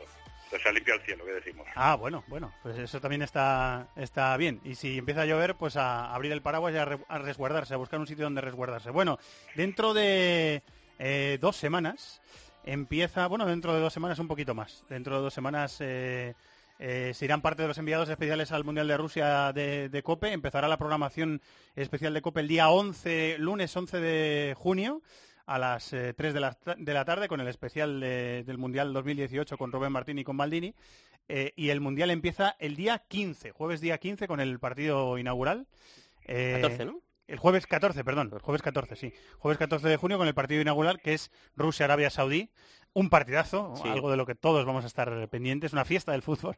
Pues vamos a estar pendientes. ¿Cómo me mira? No me quedan uñas, ya. Vamos a estar pendientes. No, no me sé. quedan uñas, no lo vamos a ver porque no, hay que no verlo. No sé por qué ese tono irónico cuando sabes que sí que vamos bueno, a estar ante pendientes. Bueno, ante un Rusia-Arabia Saudí hay que tener un tono irónico, David. Muchos jugadores que han pasado por España en ese partido. No han jugado mucho, pero pasarán pasado también. Sí. Ahí, ahí se ha perdido una oportunidad histórica de, de haber, habiéndole dado más minutos a, a la camada de jugadores que han estado en la Liga, haber plantado una semilla de, de amor patriótico, ¿no? Por, o por el fútbol de Arabia Saudí, por lo menos. Han jugado, eh, al Sahlawi, el del, el del Levante, ha jugado dos ratos Y Aldaussari, que es el del Villarreal, jugó un ratito contra el Madrid. Yo os voy a contar mi experiencia con el del Leganés, con Al-Shehri, que directamente cuando le dijeron a Garitano, oye, te han traído Al-Shehri, dijo, ya sé quién es. O sea, poco más o menos vino a decir eso. Eh, no ha jugado, ni se la esperaba. Ha entrenado, parece que era muy buen chico, todo el mundo lo ha dicho, pero de jugar no ha estado ni cerca, además. Han jugado los tres eh, amistosos, yo creo que los tres, eh, amistosos que ha jugado Arabia Saudí, eh, que ha estado tres, tres semanas en Marbella preparándose, y han jugado un par de partidos amistosos, uno contra Grecia y el otro no recuerdo el rival, pero han jugado aquí Argelia, un partido contra Argelia, un partido contra Argelia y otro contra Grecia, y ellos han jugado. O sea que vamos a ver futbolistas de la Liga Española en ese, está bien tirado porque lo vamos a ver. Tienen uno contra Alemania, eh, también. Tienen uno contra Alemania y tienen uno contra Italia. Sí. Tienen uno contra, contra Italia. Italia juegan semana. El día que estamos grabando el programa. Ah, el lunes, es verdad. Sí. El lunes, el lunes, sí. O sea, ya han jugado. Sí. No sabemos lo que han hecho, pero ya han jugado. Eh, bueno, ¿por dónde empezamos, chicos? ¿Queréis decir algo de España? La lista de, de Lopetegui. Eh, tiene dos amistosos España antes de... Uno, uno de ellos en Krasnodar contra Túnez y juega en Villarreal contra Suiza, Suiza mm. que también es selección sí, mundialista. mundialista. Mundialista, exacto. ¿Queréis decir algo de la lista, de la no lista, de lo que queráis? A mí me parece una lista eh, lógica, buena y no he hecho nada en falta. Es que es un entrenador muy lógico. ¿eh? Sí, a ver, es verdad, ahora que ya conocemos que Carvajal está tocado, pues se entiende un poco más que haya acabado metiendo ocho defensas. Pero yo creía, como Azpilicueta, Nacho y Monreal le sirven para cubrir todas las zonas, yo me imaginaba que en vez de a Odriozola se iba a llevar a un pivote, por ejemplo, un Javi Martínez, aunque no ha estado contando con él, que le doblara una ausencia de Busquets o una en defensa, que Javi podía. Pero salvo ese pequeño apunte, me parece que, vamos, a mí no me sorprende nada en absoluto. No, la, la verdad es que la lista... Eh, pues eso, ¿no? Ya una vez que hemos eh, estamos ya conociendo, descubriendo a Julen Lopetegui a este nivel... Eh, no tiene ninguna, ha apostado por el por el bloque con el que prácticamente ha conseguido la clasificación, muy pocas modificaciones, y bueno, puedes estar de acuerdo en uno, dos a lo más en desacuerdo, pero el resto yo creo que es el equipo que todos tenemos en la cabeza. Un detalle que sí que me llamó la atención con respecto a, a Vicente del Bosque es que ha resistido el empuje de llevarse a algún jugador Eh, que pudiera estar cerrando muy bien la temporada, como sí que pasó en otras convocatorias para fases finales, pero bueno, yo creo que más allá de eso no, no creo que haya mucha discusión con la lista. Yo creo que es una de las listas que menos controversia ha generado de cuantas ha llevado a España a las últimas grandes competiciones, y eso habla pues bastante de que parece ecuánime, ¿no? Es verdad, siempre todos tenemos un seleccionador, te llevarías a uno, a otro, pero mmm, en general no ha habido excesivas críticas a la lista. Evidentemente eh, a todo el mundo le faltan nombres, ¿no? Podía haber entrado Bartra, pues podía haber entrado haber entrado Bartra, podía haber entrado Sergi Roberto, podía haber entrado Sergi Roberto, pero es verdad que los que van, para mi gusto, están bien elegidos eh, y no pueden ir todos. Pasa un poco como con la lista de Francia, a todo el mundo le faltan cuatro o cinco jugadores en la lista de Francia, pero es que tienen que ir los que tienen que ir, y los que van yo creo que más o menos eh, están bien elegidos. Ahora, ahora iremos a eso. Eh, bueno, eh, favoritas, Brasil está entrenando en el centro de entrenamiento del Tottenham. Y el principal punto de discusión es Neymar. Neymar se está entrenando, se supone que va a estar bien para la cita, aún no está al cien por ciento. Eh, le están cuidando. Rodrigo Lasmar, el médico de la selección brasileña, está dando información, eh, claro, dicen lo que quieren, eh, claro. Información puntual de, de, de cómo está. Eh, y luego ha estado la, la, la circunstancia de la lesión de Dani Alves, que eso ha sido hace algunas semanas, y la lesión de, de Danilo. En principio Danilo parte como titular. Sí, van, a, van a jugar dos amistosos también en, en Europa antes de irse al Mundial. ¿Cómo los veis? ¿Cómo veis a la preparación de Brasil estos días? ¿Alguna cosa que queráis comentar de la lista? Bueno, el tema de Neymar, eh, evidentemente para cualquier jugador una, estar tanto tiempo lesionado, cuatro meses, y empezar a competir es un problema para cualquiera. Pero para Neymar un poco menos por la complexión que tiene él. Es un jugador más liviano, que yo creo que le va a costar menos eh, encontrar ritmo. Un poco de goma, sí, parece. Poco de goma. No. Le va a encontrar... Aún así, yo creo que va a tener problemas para, para ese desborde que tiene, y más en la exigencia máxima que es un mundial, que va todo el mundo a muerte. Y luego la baja de Dani Alves me parece horrible para Brasil, pero horrible.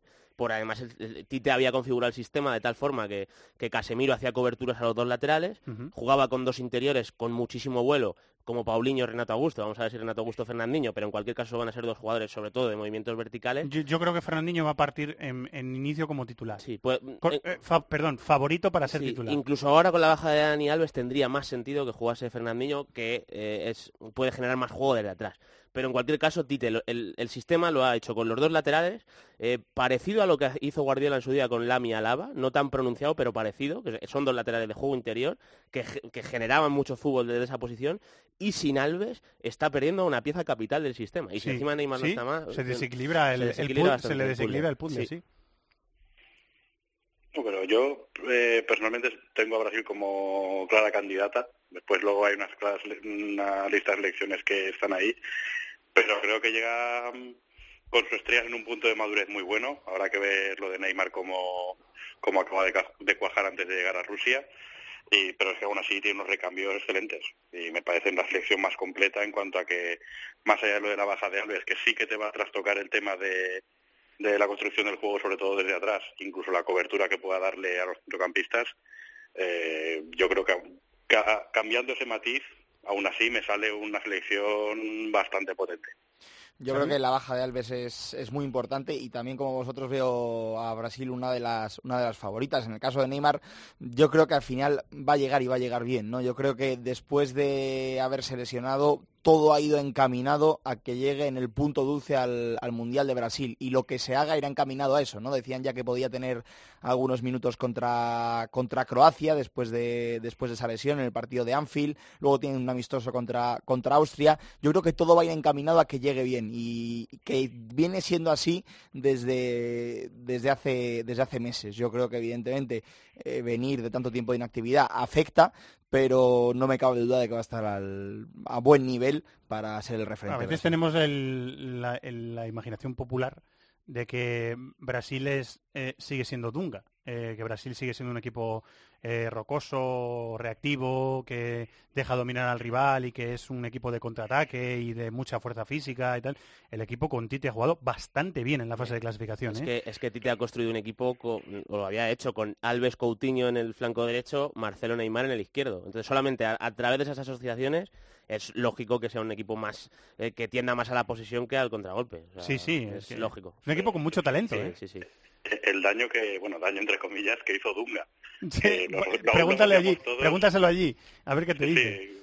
Una, un, un equipo con tantos recursos y que, y que llegara a jugar un juego tan pobre. Eh, otra favorita, que es eh, Alemania. Alemania ha dejado fuera al, a, a Götze, que es el, el héroe, del, del el, el hombre que marcó la final, el, el gol de la final del, del Mundial de Brasil. Eh, claro, tú ves por rendimiento, ya lo hablamos el otro día, David, eh, ves por rendimiento y Götze se tiene que quedar fuera de, de una lista de, de una de las pocas selecciones, España es otra, que podían llevar a cincuenta al Mundial, sí. Podían hacer una lista de cincuenta si quisieran, Alemania también. Sí, bueno, Götze es que ha tenido esos problemas de salud eh, que, que al final han sido determinantes en que haya bajado muchísimo el, su rendimiento y la proyección que apuntaba. A cambio va Marco Reus. Que bueno, es verdad, me se, parece se lo ha ganado hombre, a, a última hora, ¿eh? Eh, se quedó fuera del último mundial por lesión y, y además a, a, con, eh, en la y última... el torneo anterior se lo pierde también sí, por lesión, sí, sí. creo recordar, ¿eh? Mm. Sí. Y, y lo cierto es que estamos hablando de un jugador que le puede dar mucho a Alemania, eh, le, ha, le han estado utilizando Stöger con el Dortmund ahí en una posición interior, muy dinámico. Y yo creo que es, una, es un jugador que va a sumar muchísimo, evidentemente una de las candidatas, sobre todo porque a todo el talento que tiene y a la competitividad habitual que tiene el jugador alemán hay que sumar que tiene tan claro el plan de juego que se acerca más a lo que suele hacer un club que a una selección. Y tener esas ideas claras, evidentemente, en un torneo corto es fundamental. Austria-Alemania y Alemania-Arabia Saudí, que lo habéis dicho antes, son sus amistosos antes del eh, Mundial. Miquel, ¿lo que quieras decir? No, la verdad es que Alemania, fijaos el, el detalle que estamos hablando. Eh, no lleva a Götze, que es un jugador excelente y que además eh, aporta el, el apunte emotivo de haber eh, marcado el gol del anterior mundial, pero me lleva a Reus.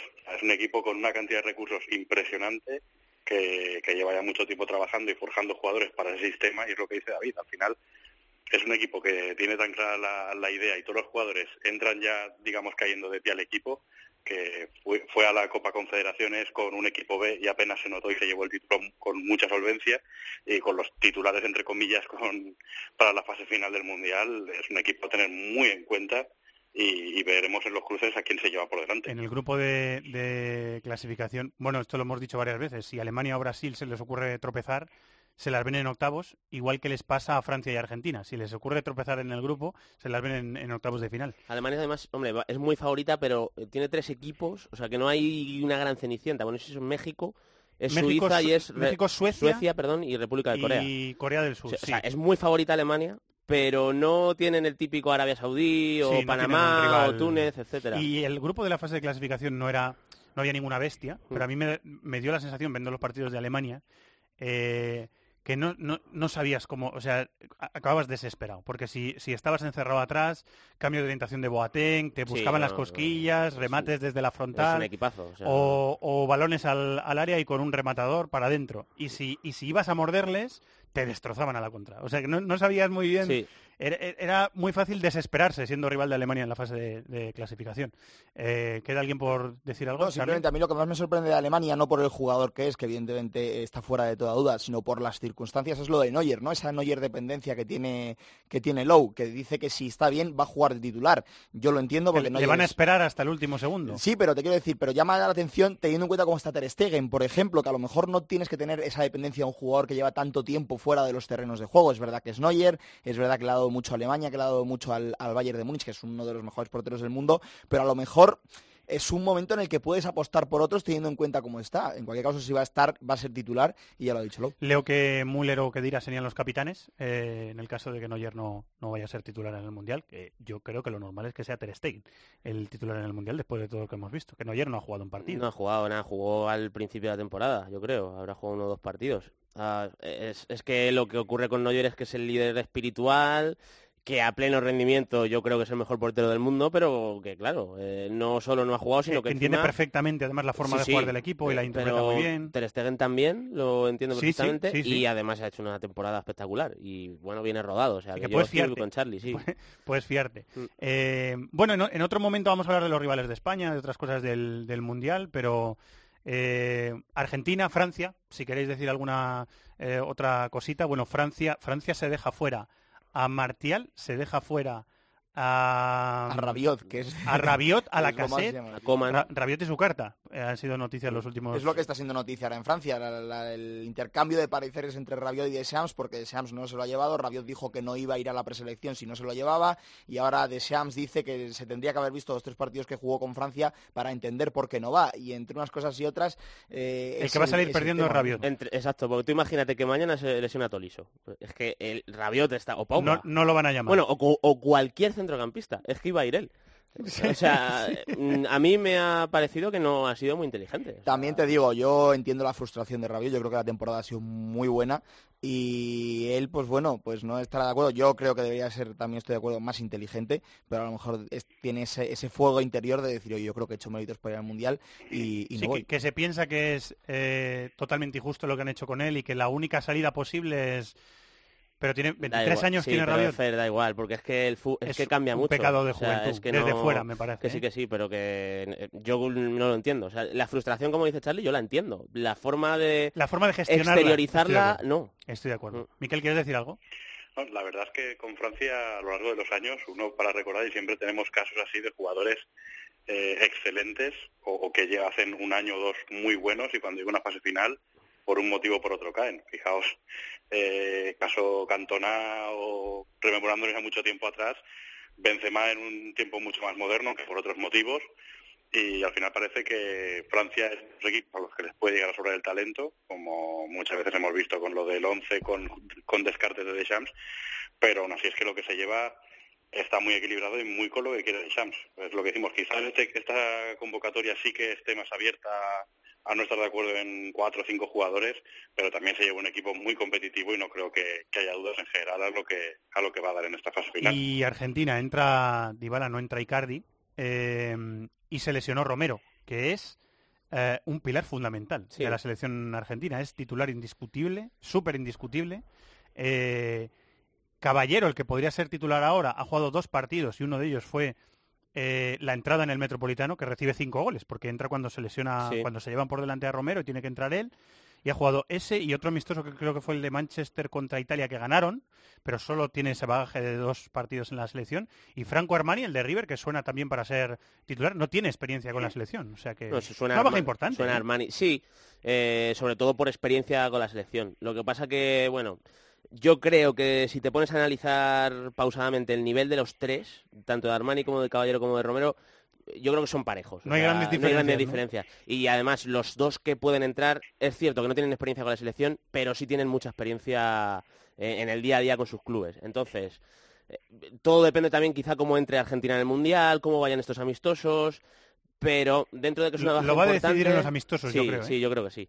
Yo creo que es una baja que, bueno, o sea, peor sería, por ejemplo, lo de Otamendi, que en el entrenamiento que hicieron el domingo sufrió molestias, creo que en la ingle, y eso sí que me parecería una baja cuidado, terrible. Cuidado, cuidado, cuidado. Si, se cuidado le, si no cuenta también, si no más, puede estar también. Y más si quiere formar con tres centrales, ¿no? Sí. Porque le hemos visto a Argentina formar con tres sí. centrales. ¿eh? Y, y aunque forme con dos, es que es el mejor defensa de lejos sí, sí. de Argentina. Sí, sí, es un pilar clave. Miquel, para rematar. No, una, una convocatoria...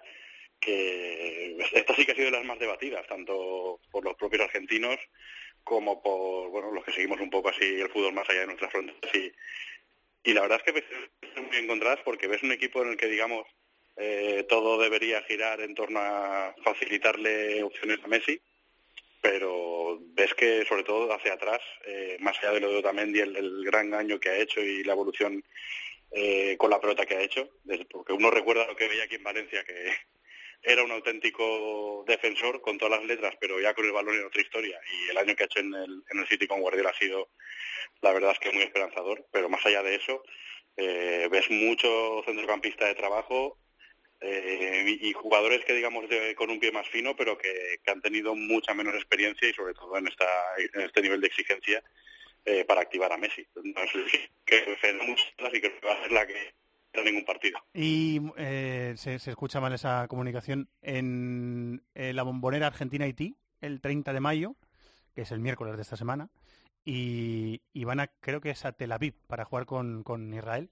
El nueve de junio van a ser los amistosos de, de Argentina. Remata, Charlie. ¿Nos vamos? No, y entre medias una, una concentración en Barcelona que van a tener. Es verdad. La ciudad va a estar va a estar volcada también un poco con Argentina. Y esto que van a montar, la ciudad deportiva del Barça van a estar. Que iban a montar actividades paralelas y, y demás. Bueno, yo creo que Argentina... Eh, tiene un problema, y ya no es una cuestión de ahora, con los porteros, ¿no? O sea, que, que Romero, que al final es un portero, bueno, pues buen portero, pero que es un portero que a lo mejor en otra gran selección no fuera titular, lo sea en Argentina, se lesione y su reserva no sea quizás un portero eh, tampoco titular en ningún gran equipo, demuestra que, que es una faceta a trabajar, ¿no? Que si al final tienes jugadores muy buenos del centro del campo para adelante o, o de buenos defensores, como el caso de Otamendi, pero no tienes un buen portero, es verdad que Romero es uno de esos casos de porteros que juega con la selección y rinde me- siempre ha rendido mejor con la selección que con sus clubes. Con la selección ha rendido bastante bien Romero, ¿eh? Pero en cualquier caso es una cosa para hacerse la mirar de Argentina de cara al futuro, porque seguirá teniendo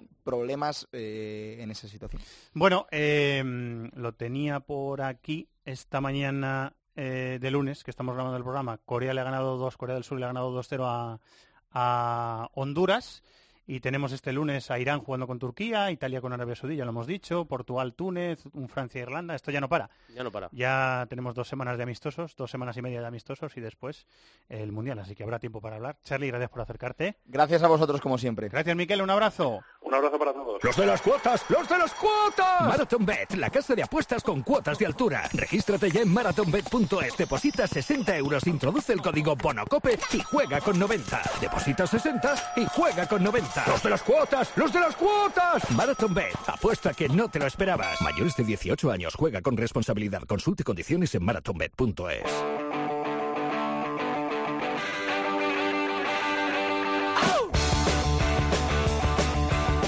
Inglaterra, Italia, Alemania, competiciones europeas, Sudamérica, África, Asia, Oceanía. Todo el fútbol del mundo cabe en cope punto es. Vamos hasta Nueva York con nuestro querido Ariel Judas. Hola Ariel, muy buenas, ¿cómo estás? Hola Fernando, muy bien, ¿qué tal? ¿Con mentalidad de mundial ya o, o un poquito raro? Porque claro, Estados Unidos no va al mundial. Estados Unidos no va al mundial, la liga, la M L S, para apenas por diez días su actividad oficial durante el inicio de la Copa del Mundo, o sea que sí, obviamente... Eh, saben ustedes la, la influencia que tienen selecciones como la de México aquí en Estados Unidos, es un equipo local aquí eh, el Tri, o sea que eh, del lado mexicano sí, muchísimo entusiasmo y mucho despliegue mediático alrededor de, del equipo de Osorio. La de Estados Unidos lo mira por televisión, lamentablemente. Eh, las, los octavos de final de la Copa de Libertadores, que son dentro de tres meses, porque la competición para sí. la, la temporada en Sudamérica está totalmente partida por el, eh, por el Mundial. Pero el cartel es muy chulo, porque son seis equipos de Brasil, además seis equipos grandes, seis equipos de Argentina que también están los grandes, dos paraguayos, un colombiano y un chileno. Esa es la nómina de octavos de final. Quedan tres meses, pero eh, pero es que acaba de conformarse ahora y la pinta que tiene es muy chula, ¿no? Sí, sí, realmente, al menos hasta ahora, es una Libertadores que cumple con, con las expectativas. Eh, tenemos separados a los ocho primeros de cada uno de los grupos y los ocho segundos. Hay dos bombos, por llamarlo de alguna manera. El sorteo se va a hacer en junio, el cuatro de junio, si no me equivoco. Eh, en el primer bombo, en el de los punteros, está Palmeiras, Gremio, Libertad de Paraguay, River de, River de Argentina, Cruzeiro, Corinthians, Nacional de Medellín y Santos. Y en el bombo de los segundos está Cerro Porteño de Paraguay, Racing de Argentina, Flamengo de Brasil, Independiente, Atlético Tucumán, Boca y Estudiantes de La Plata y Colo Colo. O sea que de esa manera esos son los nombres de los dieciséis equipos que por ahora siguen con vida en la Libertadores. Falta mucho para que se retome la competición de clubes internacional, la más importante que tiene el continente americano, pero ahora mismo tenemos eso. Seguramente vamos a ver modificaciones en algunos de los equipos más importantes. Boca está buscando refuerzos específicamente de cara a, a, a este segundo semestre de Copa Libertadores. Entiendo que River también y equipos brasileños fuertes también están mirando eh, eso, mover un poco el mercado de cara a lo que va a ser la definición, la parte más interesante, más emocionante de la Libertadores. Brasil sigue la Liga Adelante, eh, la Liga Adelante no, que es la, era la segunda división de aquí, sino que la Liga, coma, sigue adelante, sí, sigue adelante, continúa, adelante. Bueno, va a parar ahora por el por el Mundial. Eh, el Flamengo ganó a, al Galo eh, cero uno y sigue sí. líder, ¿no? Sigue líder Flamengo, de Vinicius. Sí. La, Flamengo con catorce, son siete jornadas las que se han disputado hasta ahora. Flamengo con catorce, muy cerca de, del rubro negro Fluminense, Atlético Mineiro, justamente el rival eh, del fin de semana de, del Flamengo. Eh, Sao Paulo también está con trece, esos son los cuatro primeros, y luego muy cerca Gremio, Corinthians, Palmeiras, Inter. No están no están demasiado separados todavía, al menos Flamengo no está no se ha cortado todavía, eh, mm. ni él, ni ellos, ni ningún otro equipo en esta liga brasileña que está en la primera parte. Todavía es muy pronto para... para hacer pronósticos, pero Flamengo, por ejemplo, es un equipo que está bastante bien plantado, que está jugando bien en, en el campeonato local. A ver lo que pasa en el país, que me estaban contando hoy que hay sí. unas, unas altas probabilidades de golpe de Estado en Brasil estos días. O sea que eh, cuidado con eso, porque también vamos a sí. ver a la selección afectada. La selección está en Londres, ya lo hemos contado antes, y lógicamente van a estar afectados también los jugadores por, por esa circunstancia. Vamos a ver el futuro político de, de Brasil. ¿Y cómo afecta eso también al, al, al fútbol del gigante sudamericano? Tengo un familiar ahora mismo en Brasil por cuestiones de trabajo. ¿Sí?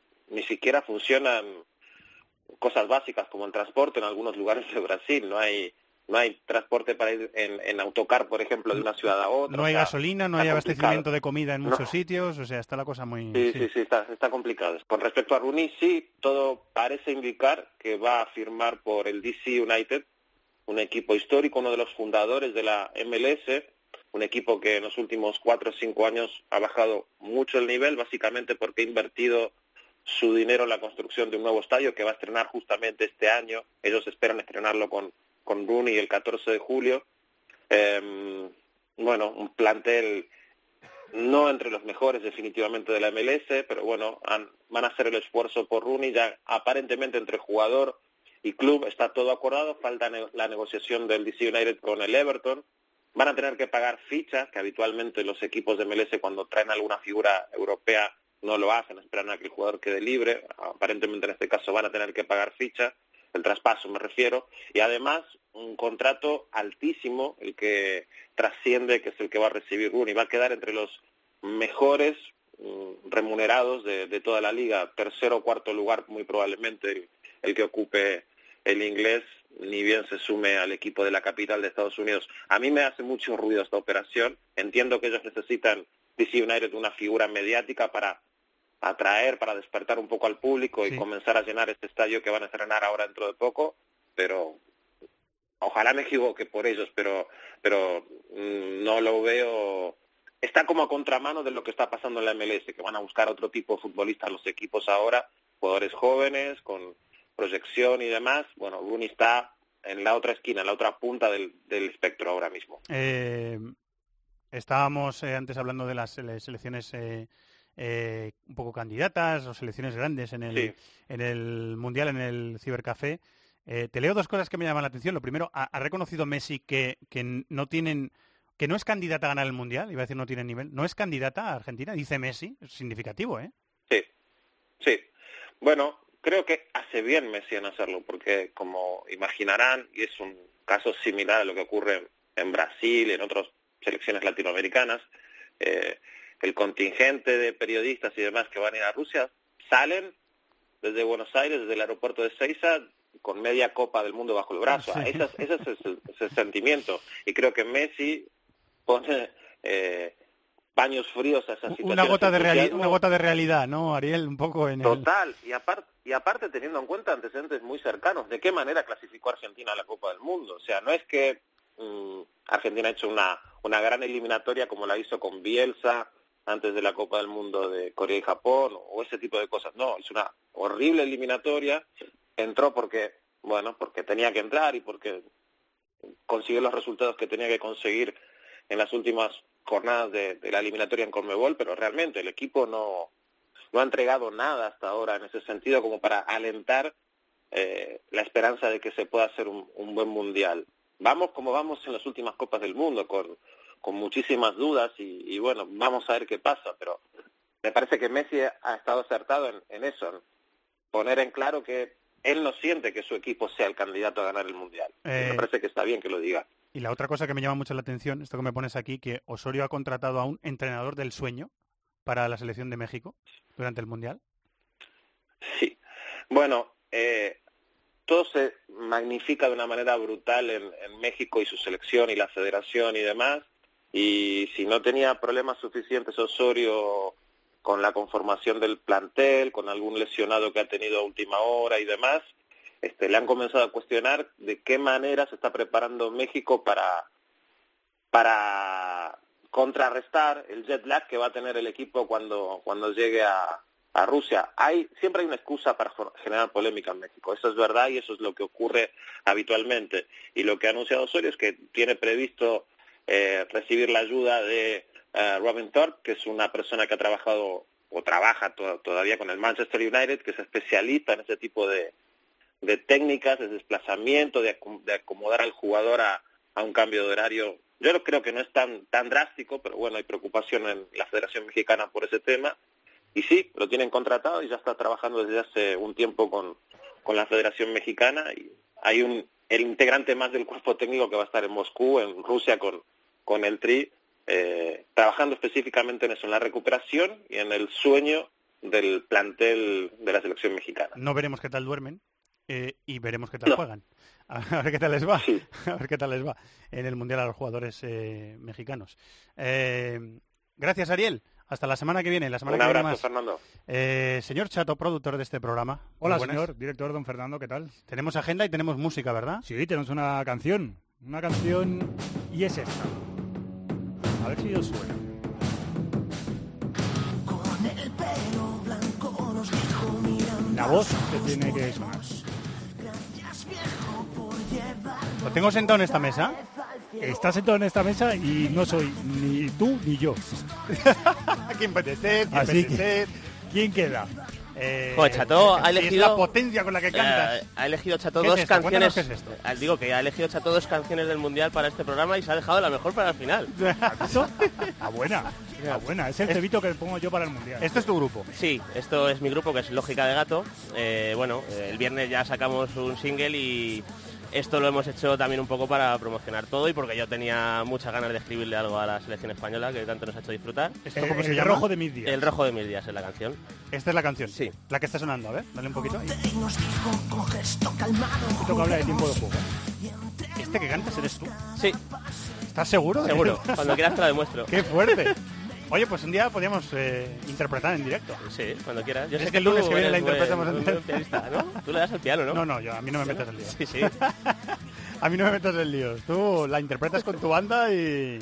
Bueno, lo, lo vamos a pensar, ¿eh? Podríamos sí, ahí tocarlo. Vamos, vamos directo, a darlo. ¿eh? Sí, vamos. Sí. Echa todo ahí. Como... Me encanta la canción. Es que suena bien, ¿eh? La he oído a lo mejor veinte veces desde que me la pasó David ya hace un tiempo y porque hemos estado perfilando una. Claro, esto suena, esto suena en tiempo de juego ya. Sí, estamos ahí, Chato y yo... ¿Negociando? ¿Negociando? No, a llegará a buen puerto la... Vamos a ver. Yo te digo que cada vez que la he puesto en la redacción, la gente ha venido a preguntar que qué es eso. Y no por lo mal que puede llegar a cantar. Ah, que que no podía ser, podía ser. Lógica de Gato está en Spotify. A la gente le gusta. Eh, Se puede buscar... En Spotify no, porque bueno, tenemos el disco grabado. Hemos ¿Sí? sacado lo que sigue en YouTube, en Lógica de Gato, ya tenemos un videoclip subido. Y no queremos precipitarnos, entonces vamos a hacer las cosas con calma y a ver, los pies en el suelo, a ver ¿no? qué va pasando. Eso es. Eh, muy bien. Eso es. Pues iremos contando los pasos. Iremos ¿eh? Si contando. Saltáis a Spotify, sí, sí. avísame. Sí, eh, saltaremos seguro. Lo que no sé. Le daremos ahí al, sí. al guardar. Guardar grupo, guardar canción. Eso es. Guardar álbum. Y suscribirnos. Y suscribirnos, y suscribirnos. Eh, Hay que hacerlo todo. Pues con esto te cuento la agenda, como dice, los partidos. Como dice Guas, para que se suscriban... Como, como dice Guas en los vídeos de... El, el, el vídeo de... O sea, en el canal de Tiempo de Juego. Sí, como dice. Es que ya no me acuerdo cómo lo dice Guas, pero es muy gracioso cuando Guas dice suscríbete, suscríbete aquí, señala aquí abajo. Suscríbete aquí y señala allá abajo, sí. Pues te cuento los partidos amistosos. Te voy cuento a ver lo si que me acuerdo, hay, ¿eh? Mientras vas dando la lo agenda. Que hay esta semana, hoy lunes, la gente que nos escuche esta tarde, hay un Portugal-Túnez a las nueve menos cuarto, Francia-Irlanda a las nueve y México-Gales a las tres de la mañana. Martes a la una de la mañana, Argentina-Haití. El viernes a las nueve, Francia-Italia, juegan en Niza. El sábado a las seis, Austria-Alemania. A las seis y cuarto, Inglaterra-Nigeria. A las nueve menos cuarto, Bélgica-Portugal. Y el domingo a las cuatro, Brasil-Croacia. Y a las nueve de la noche, España-Suiza. Esto ya no para, ¿eh? Hasta que empiece el Mundial. Que es el día catorce, ¿eh? Antes lo he dicho mal, catorce. Jueves catorce de junio. Hoy ya tenemos amistosos, hoy lunes, que estamos grabando, así que... Y ya no, y, y, si no para. Y ya, ya todos los días hay dos, sí, tres, sí, sí, sí. cuatro amistosos... Eh, muy bien, Chato. Está bien, porque hemos tenido días de descanso desde la final de la Champions y ya podemos... Sí, hemos tenido muchas, muchas horas de descanso. Eh, media, aproximadamente. Gracias, Chato. Adiós, qué canción acá. Eh, gracias, señor gracias, gracias señor cantante de Lógica de Gato. Muchas gracias, Fernando.